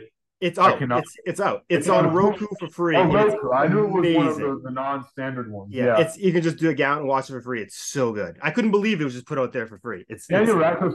Honestly, Daniel Radcliffe was my dream casting for Clay Tommy. Like, oh, um, that's cool. A little, bit older. Like Swiss Army Man is another. Uh, uh I mean, Dan, I've Daniel, never seen that, but I've heard. And you know who's probably my favorite actor working right now is is, is uh, Dave Batista. He's damn good, man. He is. He. I'll tell you, man. I was a big wrestling. I didn't even like him as a wrestler back in the day, and I never would have pegged him for being that. But he's a damn good wrestler, and he's a damn good actor. He is. He has had a textured life that, yeah, that merits dramatization and introspection, and he's someone who can go places a lot of other people probably can't. For a variety of reasons. Uh, Force I, of I, will is a lot of it. Like he he willed his way to where he is. You know. Oh, totally. You, you, you, you, it's like the, the, the scars radiate like a halo around him. Yes. Yeah. And that, that adds to his bulk. Yeah. And, um, and, and, he is somebody when I saw him, even in a small role with um with uh um in um, Blade Runner. Yeah, I haven't seen that yet. I gotta watch that. Yeah. Um. Sorry about that. Um. Okay. He uh, in a small role in Blade Runner, he just takes you there, and and, and just much like much like Inspectah Deck is the leadoff man in so many songs, like. Try to have our exposure to him be the first kind of line of, of, of, of dramatic involvement was huge. And so, like I, I told you, Michael Clarke Duncan was considering the yeah. role of Clay Tommy. He would have played an art dealer. I describe him as a um, a man with the prison muscle of seven prisoners, whose um, easy smile and and and stature can hug not just any man but his entire universe. That that sounds written for Michael Clarke Duncan. Yeah, so I would love Dave Batista to get the script, you know. And so yeah. again, like like um, he's got he's got the emo for someone of his size and stature, his ability to carry things emotionally is pretty pretty impressive. Right, you, you know, I'm um I'm not I'm not his his height, but like I get I, I used to get like steroid jokes. I was like a, a power lifter, you know, grunt type, and you know when when when pe- people don't do well with with with complexity, you know, yes. with with, oh, with, yes. with, with, with with oppositional. They want um, things white or black, one right, or zero. Right, right. Forces, you know, entering their sensory perception, and so um you, you, know, seeing someone succeed dramatically like this, or in my, you know, another great example is Oliver Sacks, the, the famous neuroscientist who, um, you know, he, he wrote a lot of books. He's like the Carl Sagan of psych- psychology. He used to squat over 600 and, and he's just a, a, a, powerhouse. People don't well, do well too. Even like Schwarzenegger and like Dolph Lundgren, those are foreign born guys and that were really smart. Like oh, they, oh, oh, totally, it was totally. like and, and, there was no stereotype over there. Right, right, like, right. And, it's so the same thing that made you good at one can make you good at the other. And for some reason, in this so, country, we so don't how get many, that as much. How many, how many powerfully built people get to a place of of of of financial and creative freedom where they have like like one of the things I've always thought about. You know, take someone like Brad Pitt. You know, obviously a smart, pragmatic guy, but then yeah. again, there are lots of now you give him or Leonardo DiCaprio the access to a continual titration, a, a continual IV of the best artistic material on the planet all the time, you're going to you're going to be you you you you're going to become like a super saiyan culturally and, yeah. and academically and you will begin to think differently or you will use whatever resources you have to to maximize your potential to see the human condition. And so when i see something like dave batista or yeah yeah uh, schwarzenegger i have to watch this new documentary. Um yeah, yeah, seeing these people um and and what they can do like is is abs- is absolutely in, in, empowering. And you know I, I i hope i hope that dave will continue to take artistic roles because it could be part of what keeps art film going. Yeah you know, he, I guess he wants to be Bane in the new because there's a good chance he'll end up somewhere in the DC universe because of his relationship. With, well, because he, he's really tied with him and James Gunn. I think have a really good relationship. And oh, sure, James Gunn's running DC. Yeah, yeah, and I think yeah. there was talk that he wanted to play Bane, but I think they were saying they wanted to go younger. But I, am betting he's going to pop up somewhere in, in James. Funny aside, the the guy the, the guy who 3D printed all of the, the, the props and characters for Guardians of the Galaxy is the one who printed the Orson Maquette. Really? Yeah. Wow. Yeah. So it's that's a small world. That's that's it's amazing no, the people that you this is something I, I just want to, yeah, something I want to mention too to make a point of because it's come up a little bit. We haven't directly addressed it. Is that once you kind of make, if you're a creative person like me and like yourself, once you start actually making a few inroads, you kind of realize how small the world is. Like it may sound like a tremendously big coincidence that a Transformers fan would end up in this screenwriting class written by the Transform or whoever class written by the Transformers. Oh, that's a good point. I but the world I, is small, I, and it's yeah. it's like that's actually once you take those steps forward, those sort of connections happen more often it, it, seems like there's a correlation between your bo- the boldness and fortuitousness because I, I think the, the the main ingredient is decency. If yes. you have the talent, if you, if you have the talent, the decency will be the thing that people remember. I think um, exactly. Um, you know, at least it still allows me to live with myself. I've met a lot of indecent people, a lot of you know d- disordered people who, yeah. you know, unfortunately wait wasted a lot of energy on. Yeah. But um, think of someone like Keanu Reeves, who for years people said was a shitty actor, but he was a wicked nice guy, and he kept getting roles, probably because people liked working with him, and now he's a damn good actor. And it's like that's what being decent can help get you. Like, and it's right, like right, no one has no one has a word bad word to say about him as a human being, and that's probably like they know wasn't going to show up like fucked up, like a lot of people will. It's like that helps a lot. Right, right, absolutely. And so, so if you have if if, if you have a, a, a demonstrable um, work ethic and humanity ethic that that that people have experienced, like, and you and you're not a headache. You do more and more and more, and you stay who you are. Like, like I've always been who I am. I just was nobody, and I'm still nobody. But I had, um, you, you know, I've you know, I've had these two small connections, and I've been the same person to the to the these connections to this industry that I was to everybody else. And yep. you know, I don't know how to be any any differently. And, and and so my hope is that I am an easy person to work with. I am a you know a kind person, and um you know, like you said, it is a it is a small town, and so those things get remembered. I I I, I think, and I do I have noticed that um I'm not I'm not a part of the inner circle of like executives and, and, and producers. I will say though that the animation world, because they're treated like shit yeah. relative to live action, they are kind and supportive and and and and, and tribal in the most positive uh, you know connotation. Like they want everybody to succeed, and you know so animation's yeah. hard. It's like you gotta if if anyone who's ever spent a lot of time working in animation, I believe you have to have a sort of respect for anybody else who does and, it because it's and, a labor and, of love, lonely love. And it is something that I hope is bringing a renaissance of, of seriousness to it. I don't know if you've seen when anyone says that animation is for kids, you direct them to the oh, Cannes-winning Fantastic Planet. Fantastic Planet. There's an entire playlist of rappers who have taken the Fantastic Planet sound bites and turned them and sampled them yeah. Doom being one of them, I believe. And, you yep. know, Big Pun yep. and you know many, many, many others. And so I'm I'm actually beholden to, to animation, and it's it's it's what I hope to continue doing. I've worked on a couple other projects since since this, and um you know we'll see what happens. Um, obviously I'm not expecting a, a payday from this, but I am looking forward to just I'm just open some doors. Huh? That's sort of, that's sort of my attitude too. Because I'm like, it's like if I do this and people what I'm doing, my people like it, it'll open up more interesting conversations. It's like, and eventually, you know, it keeps opening doors and conversations. And, and you and, get to you get to pe- meet the people who are more like you, and you yes. get to do it in a way where you reek of less desperation because you've achieved more and therefore you can be more of who you actually are even like you and i like i, I never would have met you if we if we would have if we never Dude, had this is amazing journey this is I, I, am honored you wanted to you wanted to speak to me man i saw yeah, your, your dude. and you know you keep going and the, the, the, uh, i mean you know and if there's anyone that you want me to connect you to like I'm, I, I mean, I, I this, the, you don't use LinkedIn, but I would totally endorse you for this, man. I appreciate like, it. Same um, with you. Yeah, I mean, I, it's just Let's talk a little bit about what. So let's talk about a little bit of timeline because I know we're going a little long here, and I want to get some sleep. But how? I, I, think you said that the goal was to have this stuff delivered by December 2024 ish. Um, I know that stuff's tough. The, the like, rewards, you mean? Uh, the what? I think so, and maybe you should, maybe you should speak that better than me because I just I saw that um, date and it's we, stuck in my head. Uh, so. Yeah, we'll we'll probably have a lot of it done before then, but we don't want to we don't want to, you, you, know, um, under you want to under promise and over deliver. Under promise and over deliver. Correct, correct, correct. And so, um, I'm in touch with um a couple of the toy makers you know, and they're they're working hard. Um, they're both in the UK, and and they're two toys. There's one that's hand casted that you've seen that has Orson's face on it, and uh, then there's one that's going to be hand painted.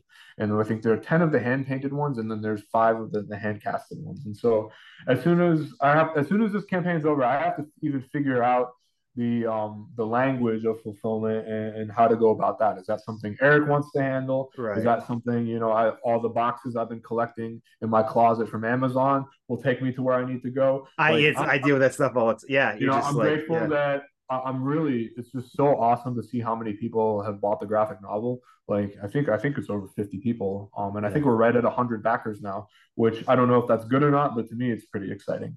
It's it, it shows that it's, this isn't mass delusion, you know.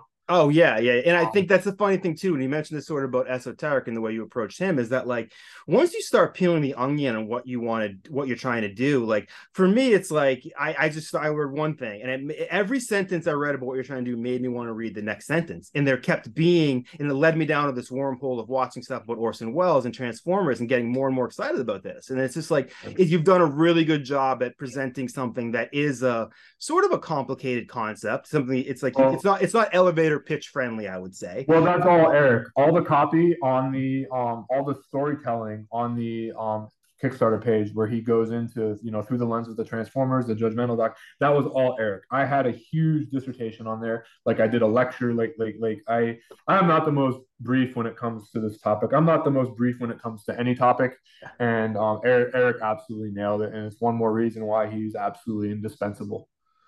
Well, so what do you think of these Transformers movies? Because I know you asked me before. I've only seen one of them. It's funny you mentioned the AFI list, so I'll pass it quickly. Have you ever heard of the podcast called "How Did This Get Made"? No. Um, Okay, it's done- want to know. It's done by June Diane Raphael, Paul Scheer, and Jason Mantzoukas, who are comedians. Okay. And they watch a bad movie and then they talk about it. And it's it's, it's one of my, my favorite podcasts. They've done over 300 episodes. I've watched all but three of those movies. I, that was my thing over the pandemic. 'cause I'm going to watch all of these. And the only one I ever Trans- Transformers movie I ever saw was because of that. And it was the second Transformers movie, and that movie is friggin' ludicrous. and I saw Um, Bumblebee with the sound off on a plane. To be to be honest, they they they all look like the characters from District Nine. They all Yeah. look. they- I mean, it's a big noisy mess. That's It's not Transformers to me. Um, I don't even know what I'm looking at. The, the move, the '86 movie you saw, that was the only one that, that that actually treated the Transformers like like characters. It humanized them. It gave them character development.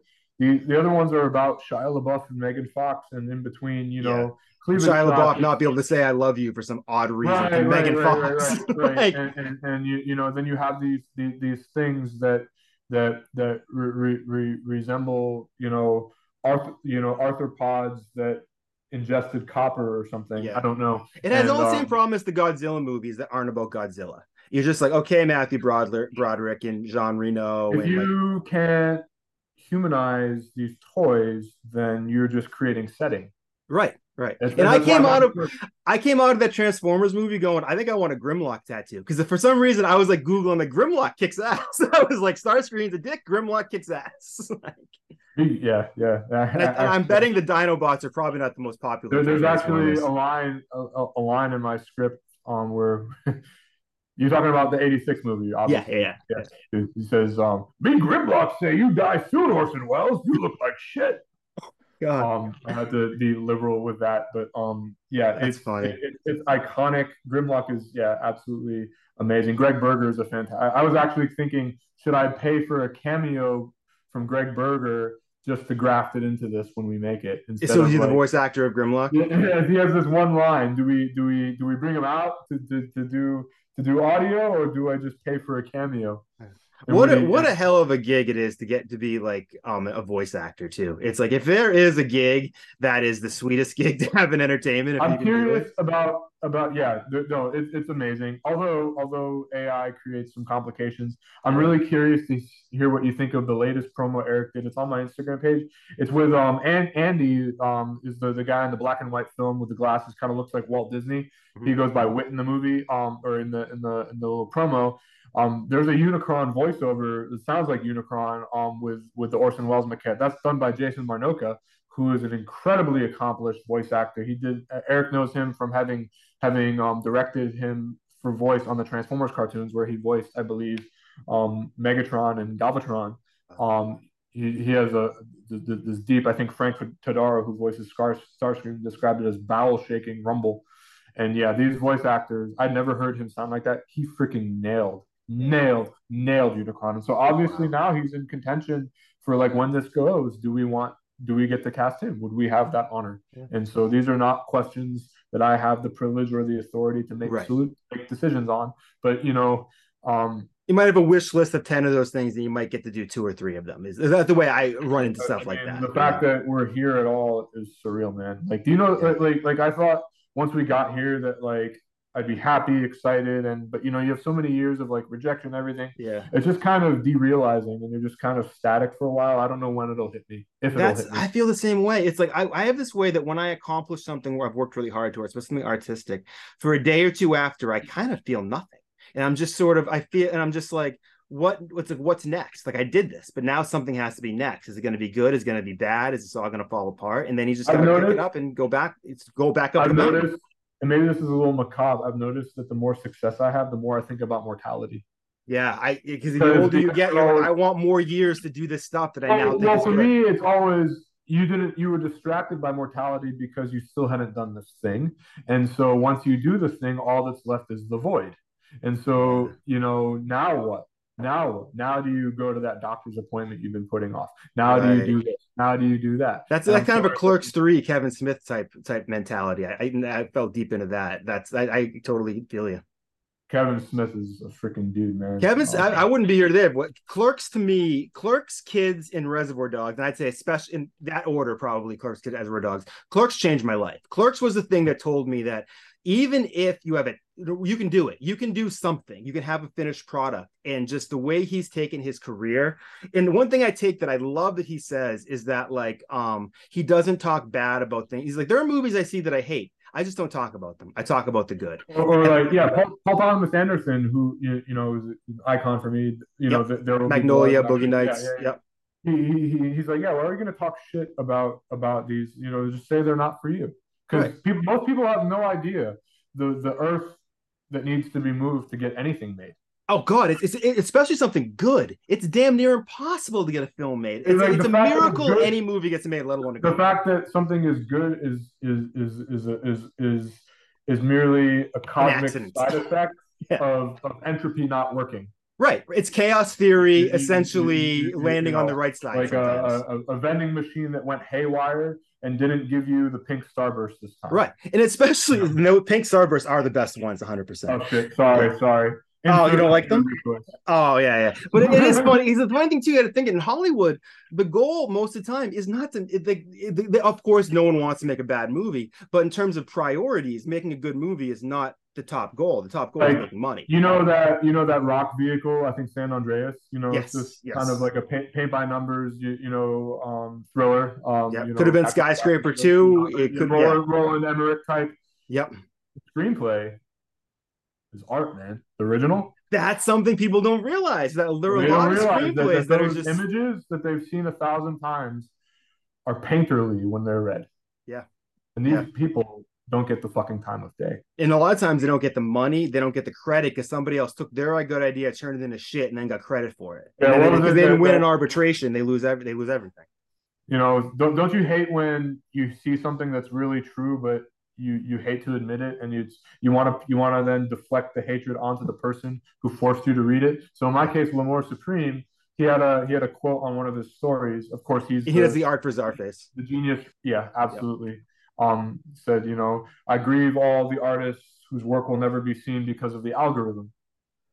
Yeah. I'm like, damn, I don't have time for that. That's too deep. I, it I, is. I it is. Oh, man. It, it, it's, you know, that's like, that's like, that's like uh, Richard Dawkins saying, you know, you know, fuck all the people who grieving all the people who died. What about all the ones who never were?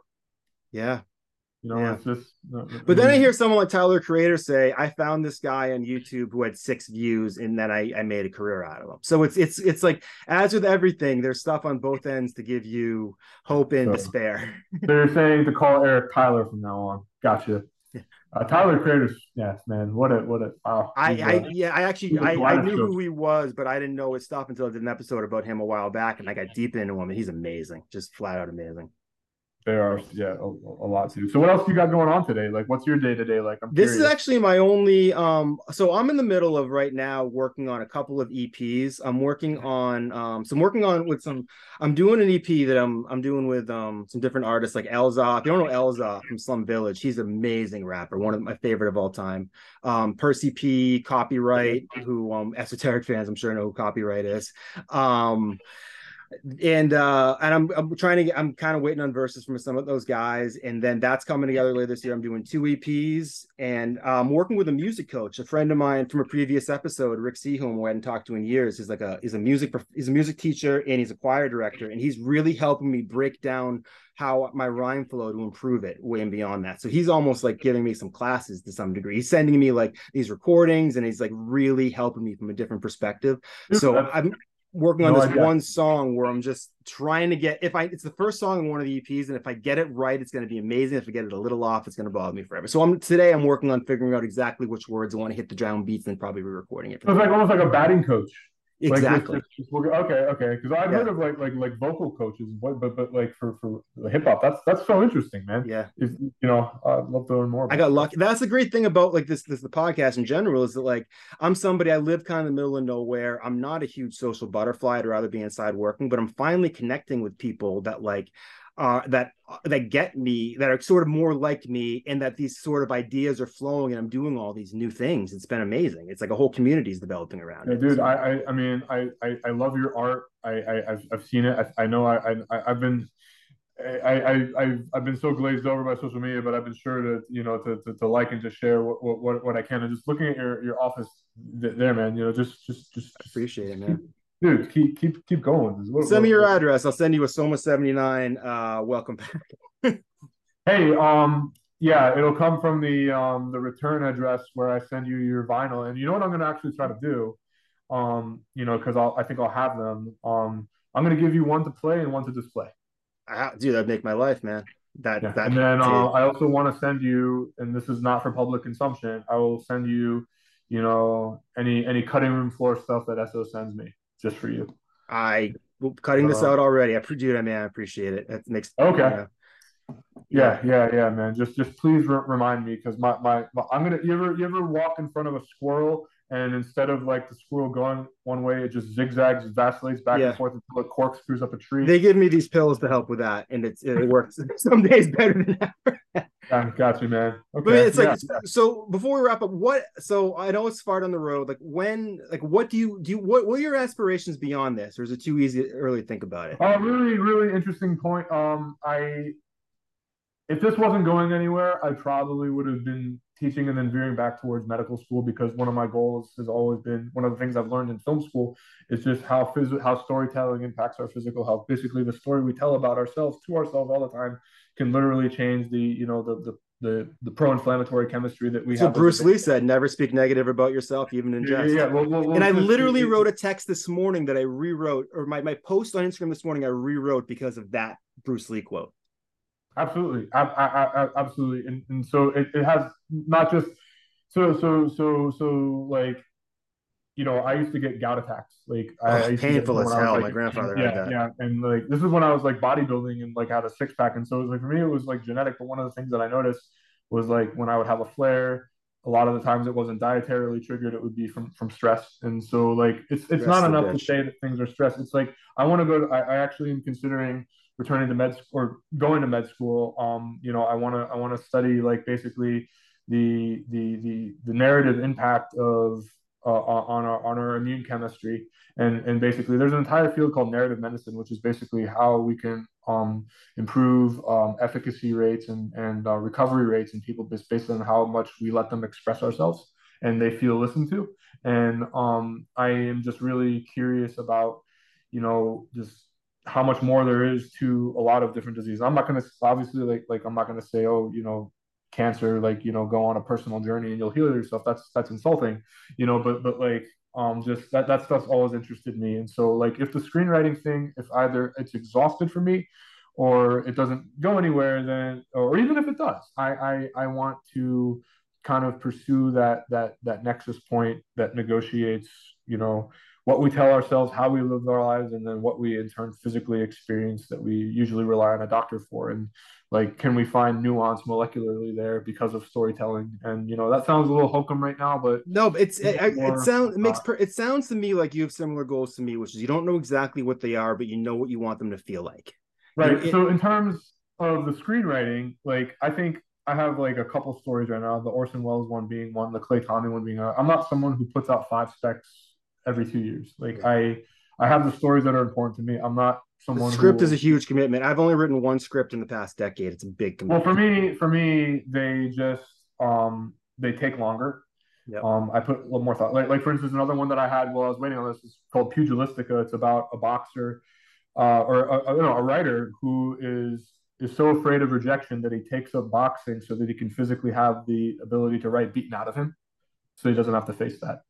And then that's uh, fucking shit, man. And, and, then in the process, he um he th- that rage goes in the other direction, and he actually paralyzes another opponent, and then it you know basically he he then goes on to do the thing that he said he would do to himself. He, he beats it out of him almost to the point where they wind up in the same nursing home years later. This guy, you know, paraplegic, and then then him with with dementia pugilistica is what it's called, just like you know the, the concussion syndromes and and yeah, um, basically basically you know as a way uh, mea culpa you know encounters this guy he paralyzed many years ago who wants to to you know basically going to collaborate with him on a memoir about the the you know the boxer he paralyzed and using yeah, just, using his go ahead I just got a picture of myself, of myself watching me. You say that, and I was like, "That dude is so into what that dude said," because I was so engrossed into that. I could see myself being it. That sounds. Yeah, man. Well, you know, I, you, you understand with... the human condition, man. That's that. It's like you you seem to have a level of self awareness and understanding of the human condition that is one of the most valuable t- traits you can have in life, and I'm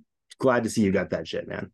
I, I appreciate it, dude. Obviously, you, you know, it doesn't come from from a, a scot free life, and yes. and uh, you, you, know, I do. I'm very grateful that I am sincere and, and curious about everything that that happens to me, and um, you, you know, th- thank you, thank you so much for for saying that. Like like you, you know, I don't I don't hear hear much of that and um to you know so we'll see we'll see what happens. I have um another i met you know one of the, the things i did i actually sold my car. I, one of the really stressful side effects of covid was i developed really bad driving anxiety. And so to get closer to my daughter because rent is insane down here now yeah. like i actually sold my car and like i walk or uber everywhere. And one of the cool side effects of that is you you get to really engage people and and, and learn you, you, know keep your social skills up to date. And i get to show my you know telegraph that you know demonstrated to my daughter. And one of the people yeah. i met was a, a, phd in caribbean studies. And we're actually when this is done he we had started on a, a um, so a poem about um, a, a creation myth of, of the mixed, first mixed race human being um, about a Norwegian fisherman who comes to Haiti and, and, and, meets a local woman and they have a child named Yelida together. And it's uh, basically becomes um, a, um, um, a, a, supernatural custody battle where the Norwegian gods come down to Haiti to basically fight the voodoo gods for the purity of the, the blood, to get the white blood back, basically. And it's an allegory of racism and uh, really, really cool poem. And I met that I met that guy, you know, who was my Uber driver. And so once this is all done, you know, I'm going to dive into that again because I owe him. I have about 20 pages but you know this is obviously taking precedence. I literally this is the longest i've gone without writing because this has been so all encompassing and yeah. so terrifying. Yeah yeah yeah. Oh, it's oh. funny. Somebody i'll you you saying a minute ago we can wrap this up in a second i've been saying that but the thing about how stress and impacts your health uh, i have a story about that if you care to hear it. So sure, this absolutely. is sort of how i ended up where i was. So i i worked at a company for 18 years. I was um an it media company one of the bigger ones out there and i was mm-hmm pretty. I was the top. I was a database director. I was a, okay. That's pretty high up. Yeah, and so I started. So I had been engaged with somebody for years, living with them, had a great condo, and all of a sudden they noticed that I was doing this like all the time. Like, and they're like, "Why do you do that?" And I'm like, "Oh, you can see that? I thought that was only in my head." So that I started trying to suppress it, and then I started biting my tongue and that like to kind of nibbling the end and then i started doing it more and more and more and then it started bleeding and I was just like, I'm a step away from basically cutting myself. And I had just, mm-hmm. I was in a position at my company. I don't want to say too much as a public, but like I was feeling a level of stress that I thought was not not fair i would say that or not not healthy i think is the way i'd probably put it um we'll debate fairness another day but it was not healthy and i eventually i was at a friend's bachelor party i i had something happened in my job where something got messed up and i was supposed to leave that day for a friend's bachelor party and it wasn't really my fault, but I knew it was to fall on me. And I just stood there and all I could sat there and all I could see were chess pieces. It was like on repeat OCD of chess pieces falling. And I couldn't stop the image from my head. And I'm biting my tongue. And I'm like, I just need to leave now. And I shut my computer down, got in the car, drove to Vermont for my bachelor party by myself. And I was there for like two days and I just ranting to some dude I barely knew, but how much I hated my job. And he's like, Where do you work? And I told him, he's like, Oh, yeah, my brother worked there for years. He just quit. He said that they basically like mentally destroyed. You know, was just like, you were validated. Right. And then I went back and I was just like, I'm not well enough to be here. And I went on short term disability and I was out for, and I didn't know that I had OCD until that moment. I, I would say you were well enough to leave there. Right. Yes, I would say so too. And it's funny in my in my studies uh, in my research after that i found an article by a guy online who described the almost exact scenario at me and i got to the bottom and the guy worked for the same company i did. And i was just like holy shit. And then the power of validation curative? Yeah. Like and literally like my first day back to that job when my stuff ran out, I got a job offer for a different place where I work now. And I don't really want to say where it is, but on the way in the door there in stone, in chisel, they have words about the importance of health and like mental health in general. And I was like, this is where I need to be. Did they back it up? Yeah, hundred percent in my life, and I wish I could say who it was. I just don't want to miss. No, that. no, no, no, But no. like it, that job change has changed my life, and it's putting me in a posi- position finally where I can be both my creative and professional self, and not feel like I'm sacrificing either, which has been an enormous struggle in my life. And I don't bite my tongue anymore unless I have too much caffeine. But like it was literally like like it was that point where my mental health had turned into physical symptoms and i'm like i cannot ignore this anymore or i'm going to start cutting myself or start doing something way more dangerous i can Right. feel the escalation and a lot of people they they they look for physical attributions for a lot of these symptoms and that just that just ends up and then they don't find anything or they find things but they don't know that they're incidental whether or not they're incidental whether they were there all the time or they're just you know they're they're, they're just looking for correlation and causation um and and so it can you you can then develop more anxiety from searching from from and, and then and then it almost if you have a lot of shame then you're like, all right, of course, I deserve to have a condition no one can figure course out. right And, And a lot of those are, Yeah. are stress. The other thing too is for me, it started revealing stuff from my childhood. I'd forgotten that I used to kind of my I, I came from a small town, and I'm not sure if it turns into therapy hour. We'll roll up to that in uh, a second, but like I had I was basically forced to play sports because there was nothing else to do. and My parents needed me to do something, so I used to play baseball, but I was so terrible at it, and I had such anxiety over it. They put me in right field, and I had this thing I did where I'd repeat a song lyric, and it was by Salt-N-Pepa in my head every time the pitcher threw the ball because I thought that would stop the ball from being hit to me. And I was like 10, 11, and that's Oh like God. and it's like that was like the beginning of this OCD thing where I started believe I basically believed in magical thinking to some degree, and it turned into a defense mechanism or some way to protect myself. And I don't, you know, it's like that is. Absolutely. And now I found a way to use the good parts of that and be able to deal with the bad because there are good parts of that as well. You know, Mhm. the good parts of having the condition. So No, to, to, to, I mean, it's it's also testament to the creativity. You're you're you're so you're so prolific with possibilities that you that you can paralyze yourself. Yeah. Do you run into that? Or do you do you? Is it hard to shut it down at the end of the night? That's why I had to give up my car. I, I couldn't get get behind the wheel without knowing it was going to flip.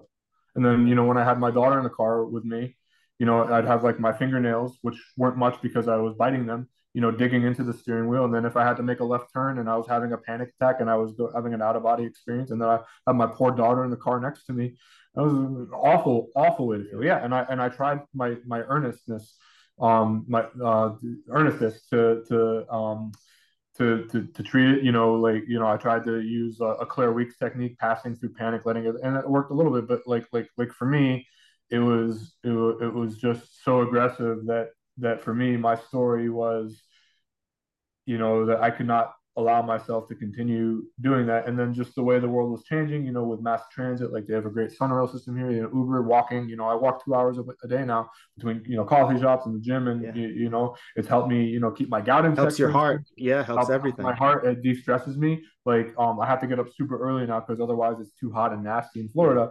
But, um, you, you you know, that's, that's, that, that, that's stressful. And, you know, I meet a lot, I've met a lot of people who, you know, want to call me a pussy or like, You know what? It's, that's both People don't. People often forget that when you're driving, because I can relate to that as someone with ADHD. It sounds like I have everything, but like it's so when you're driving a car, you have to be paying attention all the time, and I can barely pay attention all the time when I'm I'm- watching I'm- anything. I'm fairly certain that that people have flipped their shit since COVID, and driving has just gotten out of fucking. Oh, it control. is. Oh, I'm Massachusetts. We have we people drive with their, horn instead of their brakes. It's it's Right, right, right, right. And, you, you know, the other thing about COVID was that like it, it really it really ramped up people's clarity about what they will and won't tolerate. And so Oh, I it's- cut people, Yep. you know, I've I've I've you know because when you're when you when you're you know uh, in, ensconced in misery and you don't know you ha- your coping mechanisms are, are removed to, to for disease prevention you you are going to be inexorably changed and and you are going to not have the same tolerances that you abided Yeah. you know when things were It's like easier. quitting drugs. You're not going to hang out Yeah. with your old using friends. All right. Well, we could probably go on forever. And like I said, I'd love to have you back on at some point. Dude, I, happy to. Hopefully, when I have some more updates for you, my man, and you know, Yeah. I'm sure with the Kickstarter, you'll you'll send me all the details about where you can get this fine stuff, and you know, Yeah. looking looking forward to sharing it with you, man. And this has been an honor. Me too, man. This is I, I'm so excited about this project. I can't wait to follow the progress of it, and let's definitely keep in touch. All right, dude. Cool, Thank man. you so much. Talk to you. Bye.